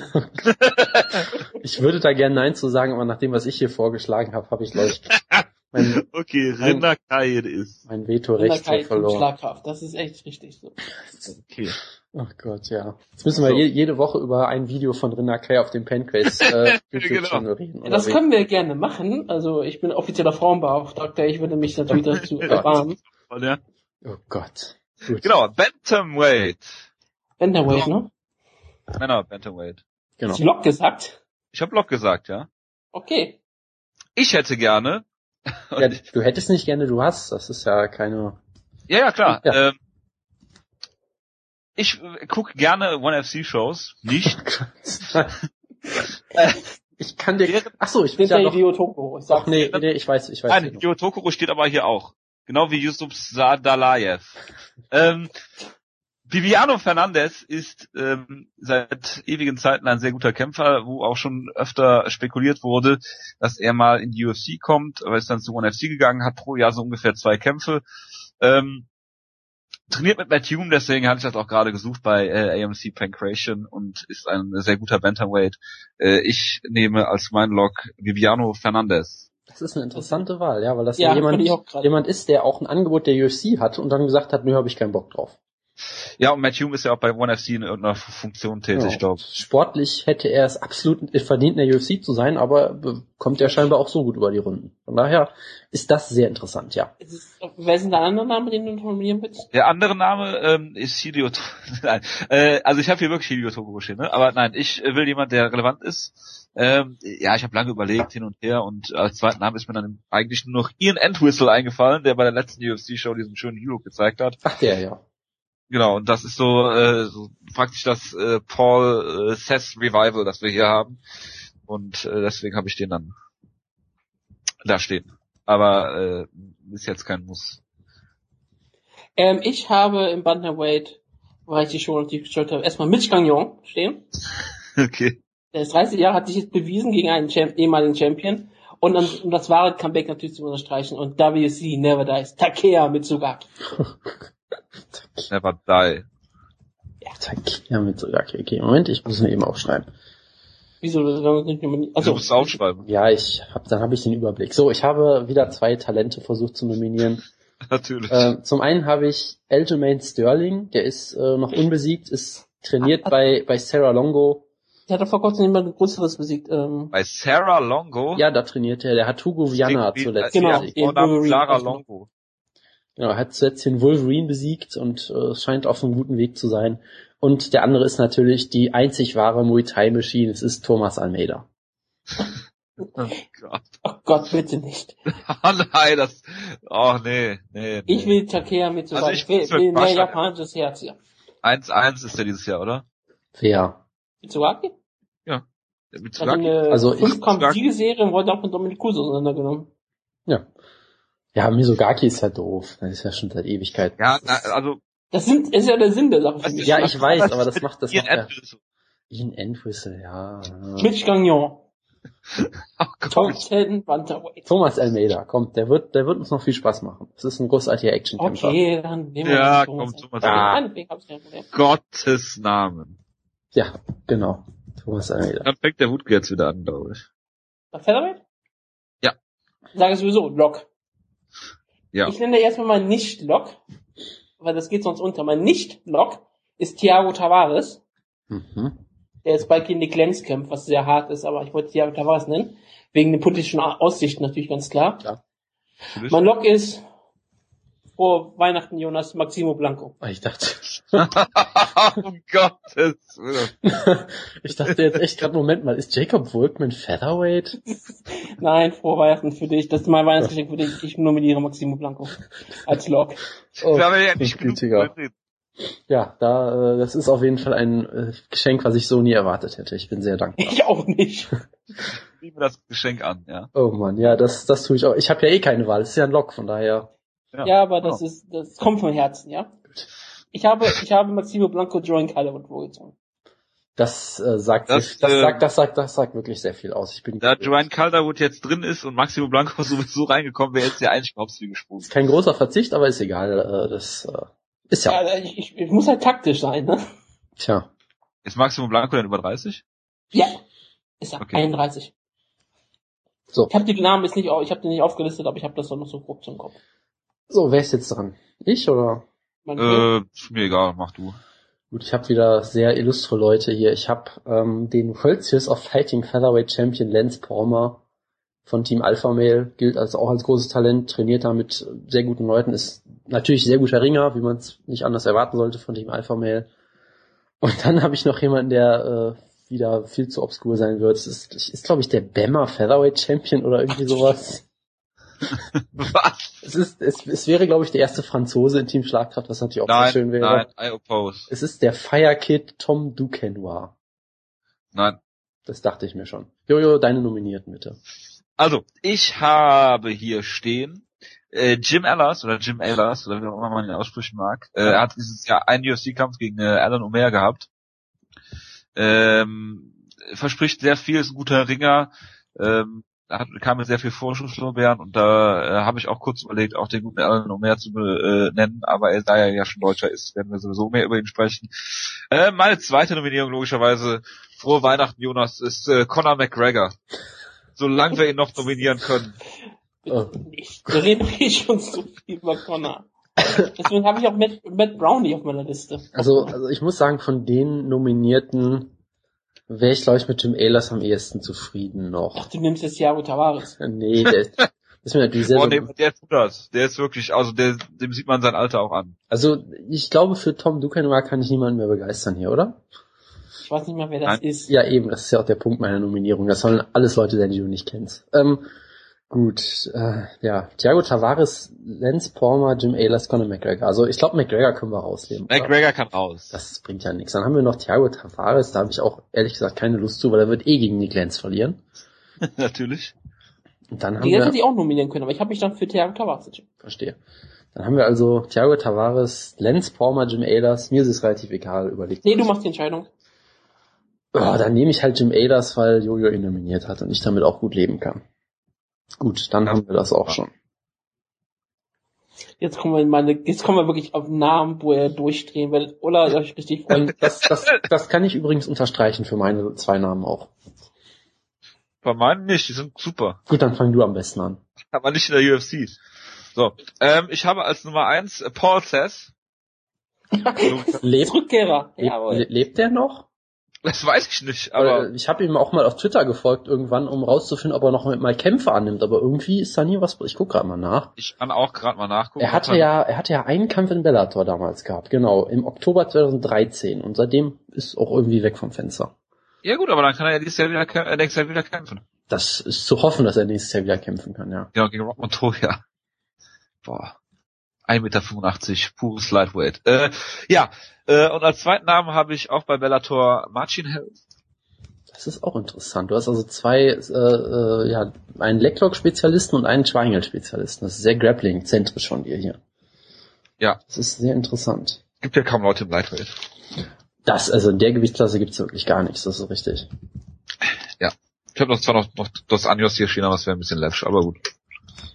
Bitte. Ich oder, oder Wutke? Ist mir egal. Wutke, mach du mal, du willst uns aufregen. Ja, äh, ich habe hier den klassischen Journeyman hier genominiert, der sich noch umgekämpft hat und es verdient, ins Spotlight zu kommen. Clayson Tebow. Teamschlag für Clayson Tebow, ja, das wäre Oh. doch auch mal was. Und Nummer zwei ist jemand, der es immer nach ganz oben fast geschafft hat und dann immer wieder gescheitert ist und dann jetzt ein bisschen in Probleme geraten ist, aber es wieder nach oben schaffen kann. Ich glaube an ihn. Jim Miller of the Fighting Miller. Meine Güte, es wird ja immer besser hier. Glaub mir, das wird auch besser. Aber ja, Jim Miller und Clayson Tebow. Sehr schön. Jetzt bin ich, glaube ich, dran, ne? Ja, gut. Ähm, Deine Picks haben Gatekeeper written all over it. Ja, also mein, bitte. mein erster Pick ist, was mir gerade jetzt auffällt, er ist Australier und sein Nickname ist The Celtic Kid, was mir auch noch gerade Kopfschmerzen bereitet. Aber gut, es ist Jake Matthews. Betretenes Kennst du Schweigen. weiter? Gut. Er hat Wagner Hocha äh, ausgechoked mit Ja, einem hab ich. absurden, ja gut, wie auch immer. Er ist 20 Jahre alt und alle lieben ihn. Und die Ja, zweite Forderung ist natürlich auch sehr dem aktuellen politischen Klima geschuldet. Ich finde, das ist wichtig, dass wir hier mal ein Statement machen. Meine zweite Nominierung ist der gute Islam Makachev. Ich weiß. Warum jetzt nochmal? Weil äh, wir müssen halt, genau, wir müssen halt zeigen, dass der Islam natürlich auch Teil von Team Schlagkraft ist, ganz klar. Nee, also es ist halt ein Trainingspartner von Habib Nurmagomedov, äh, ist jetzt gerade von der Ach, UFC der, ja, ja, wo du wieder gesehen worden. hast, dass der ganz toll ist. Ja, ja, okay. Ja, sicher. Dagestan. Natürlich. Team Dagestan, ganz klar. Gut. Also ich kann mich auf jeden Fall, also mit Jake Matthews, jetzt wo du gesagt hast, dass er derjenige ist, der Wagner Hoscher ausgestoked hat, äh, ist das auf jeden Fall eine Leistung. Da äh, könnte ich auf jeden Fall mit leben. Ich Wutke, was? nicht. Weil er keltische Ich weiß nicht mehr, ich weiß nicht mehr, wo der kämpft. UFC. Ja, das schaut doch niemand. Ach so, ja gut. Dann, Ach so. Dann nehmen wir lieber der gleich. UFC. Ich hab, okay. hm. also, was ich halt sagen würde, ich hätte sowohl mit Paul Sess als auch mit Martin Held kein Problem, aber beide fände ich, kämpft nicht. das ist das, das eine Ding. Also deshalb, ich würde halt sagen, einer von beiden würde mir reichen. Dann würde ich eher zu Ja, Martin. Held tendieren. Das würde ich auch sagen, dann können wir den schon mal mit reinnehmen. Dann haben wir noch Clayson Tebow, Jim Miller und Jake Matthews und natürlich den, den Islam. Ja, ja, wir haben hier die Wahl zwischen Talenten und, und Männern, die sich bewiesen haben, ja? Ja. Die diesen Sport aufgebaut haben. Die nicht in der Lage sind, bei bei 35 UFC-Kämpfen einen Title Shot zu bekommen. Ja, deswegen könnten sie das Unterschied Flaggen endlich schaffen. Ja, sagt ihr irgendwas? Ich bin, ich bin äh, ratlos. Ich Gib mal bin Jojo das Wort. für Gleison Tebow.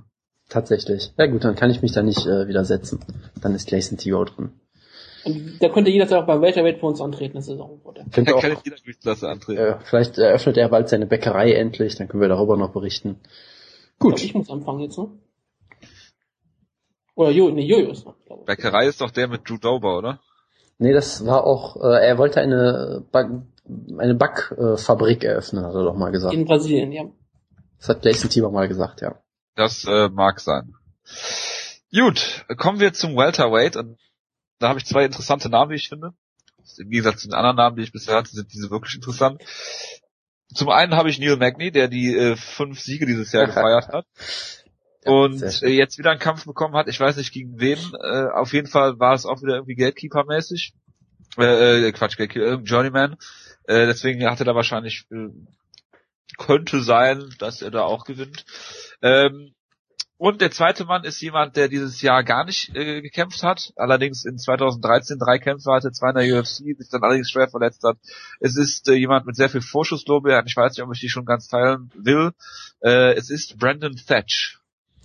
Das sind sehr schöne Nominierungen von dir, muss ich sagen. ist eine sehr schöne Nominierung, das ist richtig. Wer ist jetzt dran?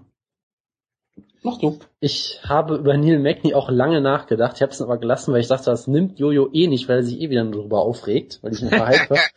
und ich habe, also ich habe echt überlegt, Neil Magny und Brandon Thatch zu nehmen. Jetzt habe ich Brandon Thatch genommen als die eine Nummer. Damit können wir den vermutlich schon mal reinnehmen. Und äh, meine zweite Wahl war natürlich wieder sehr obskur. Es geht wieder, es geht wieder nach Dagestan. Ähm, es geht um den es geht um den gewissen Abu Bakr Nurmagomedov, der natürlich der Bruder von Habib ist. Das wollte ich ihn auch noch mit reinnehmen. Weil ich dachte, wir hatten seinen Bruder schon. Ja, das dachte ich mir schon. Bei meinen Nominierungen muss ich keine Worte verlieren. Ich sage aber nur zwei Namen. Zwei Namen. Josh Workman und Ben Saunders. Oh Gott. Okay, du kannst dir denken, dass ich mit Ben Saunders äh, gut leben kann. Also, also äh, ja, sollen wir erstmal Brandon Thatch mit reinnehmen? Würde ich sagen, ja. Gut, gell? Ja, ich habe gesagt, wenn ich hätte, ist völlig in Ordnung. Jetzt ja. Also, also, eigentlich, eigentlich kann das nur Killer B sein, also weil er mich dieses Jahr so glücklich gemacht hat. Ich, ich befürchte auch, dass ich keine wirkliche Chance habe mit meinem Tipp wieder. Du hast, du, du hast so eine sehr gute Nominierung gehabt. Ich, Gut, also, finde, dein Team Dagestan Nominierungen sind klasse. Das ist schön. Also nehmen wir jetzt Ben Saunders oder wie machen wir das ja, jetzt? Killer B. Gut, Killer B. Dann muss ich jetzt anfangen, ne? Middleweight. Ja. Ein Name, den fange ich jetzt an, der wird nicht reinkommen, ich werde es jetzt aber einfach nennen, das ist Tim Butch. Er hat es verdient, er hat es bei dem Kampf gegen Thales Lates, wo ich auch überlegt, ihn reinzunehmen, bis mir einfiel, hat er schon einen Touchshot gehabt. Ja, aber es hat jetzt mich verpasst, ist ja kein Title-Shot gewesen. Dann. Ist egal, für mich ist es ein Title-Shot. Und der andere Name ist, das würde, glaube ich, jemand, der für uns die Sendung so lange hört, sehr gefallen. Ed Herman. Ed Herman. Oh Gott. Veto. I oppose. Ich nominiere Ed Herman aus Überzeugung. Nicht um Wandel des über Freunde zu machen. Ich bin überzeugt, dass Ed Herman unter Team Schlagkraft eine Macht im Middleweight wird und auch unter Brett Tavares Top 10 Middleweight werden wird. Eieiei. Ed Herman ja. hat es absolut verdient. Er ist sportlich relevant und hat rote Haare. Was willst du mehr? Jonas.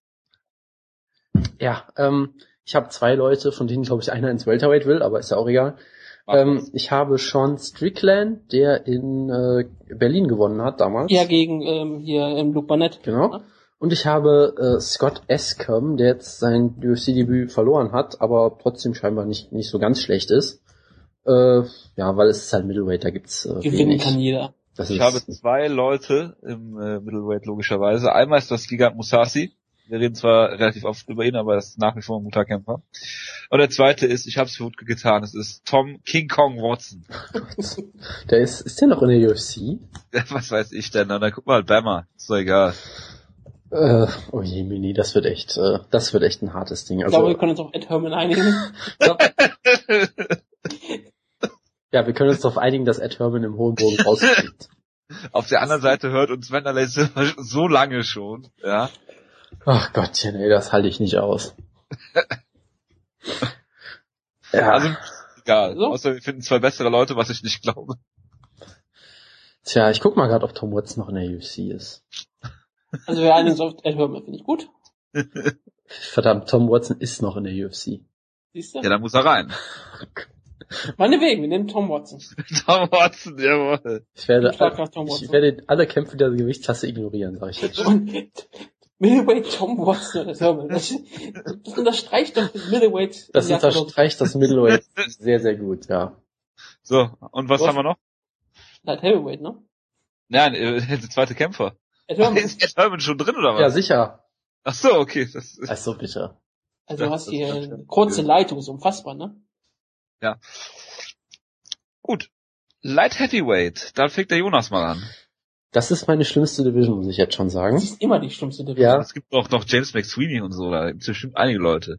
Ich sag mal so, ich habe zwei Leute nominiert, von denen ich selbst vorher noch nie was gehört habe. Das sagt, glaube ich, einiges aus. Habe ich jetzt ja aber auch gemacht. Kein ist jetzt Barroso Effekt. Nein, ich habe natürlich versucht, mich auf zwei Talente zu konzentrieren, die noch das außerhalb der UFC ist. Ein Name hier bei dir nicht vorkommt. Bitte? Das ist wirklich frech, dass ein Name bei dir nicht vorkommt, weil du gesagt hast, das sind zwei Talente, aber mach erstmal. Äh, ja, der erste ist Ian Martell. Das ist gut, weil ich den Namen von ihm auch aussprechen kann. Rick Martell, ja. Und der zweite ist, jetzt wird es schwierig, ähm, Mikhail Mutnatkin, glaube ich. Okay. Mikhail? Nein, Mikhail, Mikhail. ja, so wie ein gewisser Kerl mit Nachnamen heißt, den wir kennen. Ja, genau so. So, also, meine Nominierungen sind Robert Drysdale und das ist für mich einfach schon Lochniveau, was ich jetzt sagen werde.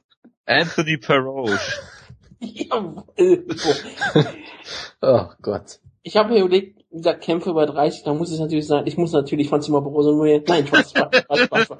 Nein, ich, ich hatte erst ernsthaft überlegt, dann also, ich gesagt, also über 30 ist im Light Heavyweight ja wirklich kein Problem. Ja also klar, dann habe ich auch gesagt, er hat, glaube nicht mal genug Kämpfe in der UFC, er darf er gar nicht nominiert werden und er war im letzten Jahr dabei, das mache ich ja nicht. Meine zwei Nominierungen sind A, Jimmy Manowar, Mr. Manowar persönlich und das andere ist ein Kämpfer, den ich immer sehr häufig gehypt habe, der ein wirklich Journeyman war, aber fast immer zum Title kommt. Ich habe ihn schon mal gegen den Champion vorne gesehen. Es ist Ryan Bader. oh Gott. Ja, das ist Bader verliert hundertprozentig gegen Phil Davis. Das sagst äh, du. Das ist ja, natürlich. Großartige, du bist doch ungläubig. Großartige Auswahl, die wir hier haben. Also ich äh, würde schon mal Anthony Peroche einfach mal aufschreiben. Ich finde Anthony Peroche sehr sympathisch, ja. Er wird, glaube ich, furchtbar verprügelt werden, aber können wir gerne machen. Der wird auch bei deiner nächstjährigen Kategorie über 40 äh, dann auch noch wieder dabei sein. Das ist richtig, ja. Über 40 mit mindestens 8 UFC-Kämpfen. genau. Hey, wenn die, die Leute, wenn die Leute nominieren können, die alle noch in der UFC gelistet sind, so wie äh, Matt Hughes oder Renzo Gracie oder Anthony Hardung, dann könnt ihr das auch gerne machen. ja, Anthony Hardung, da habe ich mich auch gerade sehr amüsiert drüber. Ach, oder ähm, John Fitch, der auch noch drin ist. Ja. Kann Lee ist auch noch drin. Der ist auch Kämpfer. So, was ist der zweite Name, den wir jetzt hier reinnehmen? Tja. Ryan Bader. Auf gar keinen Fall. Ich aber, will kein Team Schlagkraft Ryan Bader. Ja, aber ich, ich, will auf gar keinen Fall Team Menu auch nicht haben. Das ist furchtbar. Der verletzt ja, wieder irgendwelche Leute. Weiß, ja, wir haben auch noch ganz tolle Talente von mir, dessen Namen ich schon wieder vergessen. Nein, nein, nein, nein. Also Robert Drysdale ist ja auf jeden Fall mal in der Lage, Drucktest zu bestehen, theoretisch. Äh, das, das sagst du. Und wenn er gewinnt und dann durch den Drucktest fällt, ist es ein No-Contest. Das wäre doch auch mal was, bei Team Schlagkraft äh, dann ein No-Contest zu haben. Haben wir schon häufig Er gehabt. hat das Jiu-Jitsu und somit die Möglichkeit, äh, jeden Kämpfer in der Light Heavyweight Division außer Anthony Peroche zu besiegen. Verstehe. Also eigentlich hoffst du eigentlich drauf, dass es dann ihn gegen Peroche gibt, oder wie? Nee, das wäre eine absolute Katastrophe für mich. Da wäre ich hin und her gerissen. Ja, das ist, ist richtig, ja. Tja, schwierig. Ich habe kein Problem mit ähm, äh, Robert Drysdale, das klingt so schön absurd. Gut, dann nehmen wir Robert Drysdale. Jawohl! Komplett durchgesetzt. fast alles, was Jonas nicht nominiert ja, genau. Ja, ich befürchte, das wird im Heavyweight auch weiter so ziehen. ja, also, ich muss jetzt anfangen im Heavyweight. Ähm, ich habe natürlich Alexei Oleinik, ich habe letztes Jahr schon mit dem Gedanken gespielt, ihn mit reinzunehmen. Er hat dieses wunderbaren Kampf gehabt gegen äh, Jared, äh, äh Jared Rochold und äh, wenn Rochold den gewonnen hätte, hätte ich ihn natürlich nominiert. So muss ich natürlich äh, Oleinik nominieren, der jederzeit die Möglichkeit hat, auch ohne Gi jeden äh, Kämpfer in der UFC per Ezekiel Choke zu besiegen. Deshalb äh, logischerweise äh, äh, Alexei Oleinik. Und mein zweiter Kämpfer ist eine Neuverpflichtung der UFC. Es ist ein Russe, nicht aus Dagestan. Es uh. ist Konstantin. Bitte was? Uh, habe ich gesagt. Okay. Es ist Konstantin Erokin. Der muss mal ein Bild bei der UFC seit hat. Ja, aber ich, ich poste mal eben den Sherlock-Link, das ist sehr beeindruckend, äh, was man da zu sehen kriegt von dem Guten. Und äh, er ist schon gebuckt gegen Viktor Pesta, äh, qualifiziert sich durch Siege über äh, Dave Huckabar, Brad Rogers und Sokoju äh, für diese äh, Kategorie. Verdammt, ich hätte Dave Huckabar locken sollen. mit diesem geilen, mit diesem geilen Twitter-Bild. Ist auch über 40. Wäre was für nächstes Jahr, äh, Team Schlagkraft. Stimmt, ja. Ja, bin ich jetzt dran. Ja, mach du. Gut, äh, ich hatte, ich wollte erst aus Protest nur eine Person nominieren. Ich habe mir jetzt doch noch wen überlegt. Ähm, für den ersten, ich habe den World Series of Fighting Heavyweight Champion natürlich nominiert, Smerlino Rama, weil ja, er Steve Mocco besiegt hat. Und ich habe mich sehr schwer getan. Ich habe wirklich kurz überlegt, ähm, soll ich Dave Huckabar nominieren, aber da dachte ich mir, nee, es bringt nichts. Ich habe mir, gedacht, ich hab mir dann gedacht, ich hole mir noch ein anderes großes Talent ein Talent, was am 31.12. nochmal beweisen wird, was, was in ihm steckt. Schöne Grüße an Strigger, ich nominiere Satoshi Ishii. Das ist sehr ich clever, mir noch sehen, wenn er am, 30, äh, am 31.12. Äh, kämpft. Ja, ich weiß. Ich freue mich auf jeden Fall drauf, wenn Jojo bald wieder die ganze IGF-Show gucken muss und damit auch Pro Wrestling gucken muss. Ja, weißt du, Jojo, es ist clever, weil er wird ja gegen Krokop wieder verlieren und das wird dann nicht auf unserem Rekord auftauchen. Natürlich. Ich habe zwei Leute, die komplett auf den Comeback-Fahrrad sind und seitdem ich wieder nach oben kämpfen. Die haben es absolut verdient. Junge Männer, die schwitzen und kämpfen und richtig toll sind. Ich habe Big Ben Rothwell und ich habe Alistair Overeem. Ah, ich, hatte, ich hatte jetzt ernsthaft schon Alowski aufgeschrieben, weil ich mir so sicher war, dass du den... Der hat aber einen Titel. Stimmt, der hat mal einen Titel weißt, gewonnen. Ach, das stimmt. Weißt, Problem ja. an der Sache ist, das ist ja ich hatte schlimm. zwei Leute überlegt gehabt, die waren Andrei Alowski und Josh Barnett, aber beide waren schon UFC. Ja. Aber äh, äh, Alistair Overeem hat ja auch einen Titelshot bekommen, aber war dann ja ein Drogentest, deswegen passt das ja. In der UFC. Ja doch. Der ist aber nur, der sollte doch gegen Jenny erst mit dem Titel antreten, oder nicht? Gab Ja, einen. Titelkampf für Overeem. Nein, es gab ihn ja nicht. Nein, es sollte einen geben, aber er ist durch den Ja, aber Drogentest. er ist ja nicht, er, er hat ja nicht stattgefunden, der Kampf. Genau. Ja, ja, nein, es ist ja, ist ja okay. Deswegen ist es ja okay. Weil Aber jetzt ist er, er ist halt so abgefallen danach und jetzt hat er sich wieder hochgekämpft und das will ich Ja, honorieren aber- mit dieser aber- Nominierung. Aber Big Ben Rothwell ist, glaube ich, absolut verdient. Der Mr. 250.000 Dollar. ich wollte gerade sagen, die Viertelmillion. Ich glaube, wenn jemand Team Schlagkraft symbolisiert, dann Big Ben Rothwell. Im Guten wie im Schlechten. Also konnte ich mich gut drauf, gut, also ja. Oh Gott. Und ich meine, alles Overeem müssen wir nicht nominieren, wir haben ja schon Ed Herman reingenommen. Ja, das, das muss so wirklich nicht sein. Also ich, bin- ich bin dann, ich bin dann ganz klar für Konstantin Erokin, weil er Dave Huckabee besiegt hat. Das äh, muss eigentlich sein, Okay. finde ich. Ein Zeichen von Qualität. Und gegen, Vic, gegen Victor Pesca wird er gewinnen. Victor Pester, ja. Das ist bestimmt Ungar, oder? Äh, ich guck gerade mal nach. Er ist äh, Tscheche. Oh, okay. Hat gegen, ach, stimmt, das haben wir doch gesehen in Berlin, oder? War das nicht ja, der deswegen, gegen, also sagt der Name mir was. Das, Ist das der, der gewonnen hat oder der, der verloren? nee, der verloren hat Ah, okay. gegen Ruslan Magomedov. Das ist gut. diesen großartigen Kampf. Der hat einen Sieg gegen Lukas Oleinik. Per Rear Naked Choke. Das ist interessant. Äh, So. ja. Ja. Dann liest mal Team Schlagkraft vor, von hinten nach vorne. Äh, haben wir jetzt im Heavyweight uns schon auf den zweiten geeinigt? Konstantin Aerokin. Nein, den ersten meine ich natürlich. Ben So. Rothwell. Big Ben Rothwell. Ist jetzt nicht euer Ernst, oder? Natürlich. Oh Gott, ja, Moment. Ähm, Big Ich Ben. meine, was spricht es dagegen? So, soll ich jetzt nochmal von, von wo soll ich jetzt Von vorlesen? hinten nach vorne, von Heavyweight nach Strawweight. Ja, Heavyweight kann ich mir jetzt euch sparen, oder? Nein. Konstantin, Wenn- Konstantin. Erokin und Big Ben. So. Light Heavyweight, Anthony Peroche, das Hippo und Robert Drysdale. Yes. Der Wundergrappler. Middleweight, Ed Herman und Tom Watson. Der andere Wunderkörper. Welterweight, Brandon Thatch und Ben Killer B. Saunders. Lightweight ist Gleison Tiber und Martin Held. Dann Bantamweight haben wir Betch Correa, Rin Nakai, Bibiano Fernandez, vergessen. Du hast Featherweight Oh, vergessen. Featherweight, äh, Jim Ayers und Maximo Blanco. Bantamweight haben wir Betch Correa, Rinakai, Bibiano Fernandes und die Muay Thai Machine Thomas Almeida. Ja. Flyweight haben wir Kyoto Horiguchi und den einzigartigen Ray Borg. Und im Ja. Strawweight haben wir Jessica Aguilar und Joanne Calderwood. Ich will nur mal sagen, dass ich in jeder Gewichtsklasse einen Kämpfer drin habe. Das freut doch mich. gut, du, du warst doch das, ähm, die Waage. Ich war halt für richtige Männer und Jonas war für irgendwelche Talente. Für richtige Talente. Und du hast, warst halt das, das Zünge an der Waage, weil du warst der Einzige, der vernünftig war. Das in jedem Fall. Aber am Ende setzt sich Langeweile und Erfahrung meistens durch. Tja. Gut, dann äh, war's das für diese Woche. Ich, ja, das war's für Jonas in diesem Jahr. Und Jonas wollte noch ein bisschen über John Jones reden, aber das, glaube ich, will Julius nicht mehr. Nö. Gut. Wir spielen das, wir spielen das ein bei der nächsten Ausgabe. Kann der Jonas fünf Minuten drüber quatschen. Dann, dann können wir uns köstlich darüber amüsieren, was Jonas da gesagt hat. Ich Nö. Ja. wäre stark dafür, oder? Ich tippe auf John Jones, fertig. Denn nämlich nächste Woche kommt es zum großen Preview und jo äh, Jonas ist nicht dabei, denn er ist in Hamburg, glaube ich. Das ist soweit richtig, ja. Deine Perle. Genau. Also wenn Gut. jemand in Hamburg lebt und Jonas treffen möchte, kann er das sehr gerne tun. Meet and Greet. Verlosen wir, würde ich sagen, oder? Ähm, Der Sieger von Over Under kann nach Hamburg fahren und kann Jonas dort Genau. also, da muss Jojo schnell das noch Jonas. Over-Under zu Ende machen und dann Das, werden wir oder das ist einer von uns beiden. Ich darf nach Ich habe Hamburg die Adresse, fahren. ich habe auch die private Adresse von Jonas in Essen hier gerade vor mir liegen. Die kann ich auch rausgeben, falls jemand auch da mieten will. Genau, weil, weil er noch nicht in Hamburg Das ist. ist eine super gute Idee, machen wir das unbedingt. Genau. Gut. Ich wünsche allen schöne Weihnachten. Ähm, wir hören uns Mhm. zwischen den Tagen nochmal wieder, deswegen keinen guten Rutsch von mir.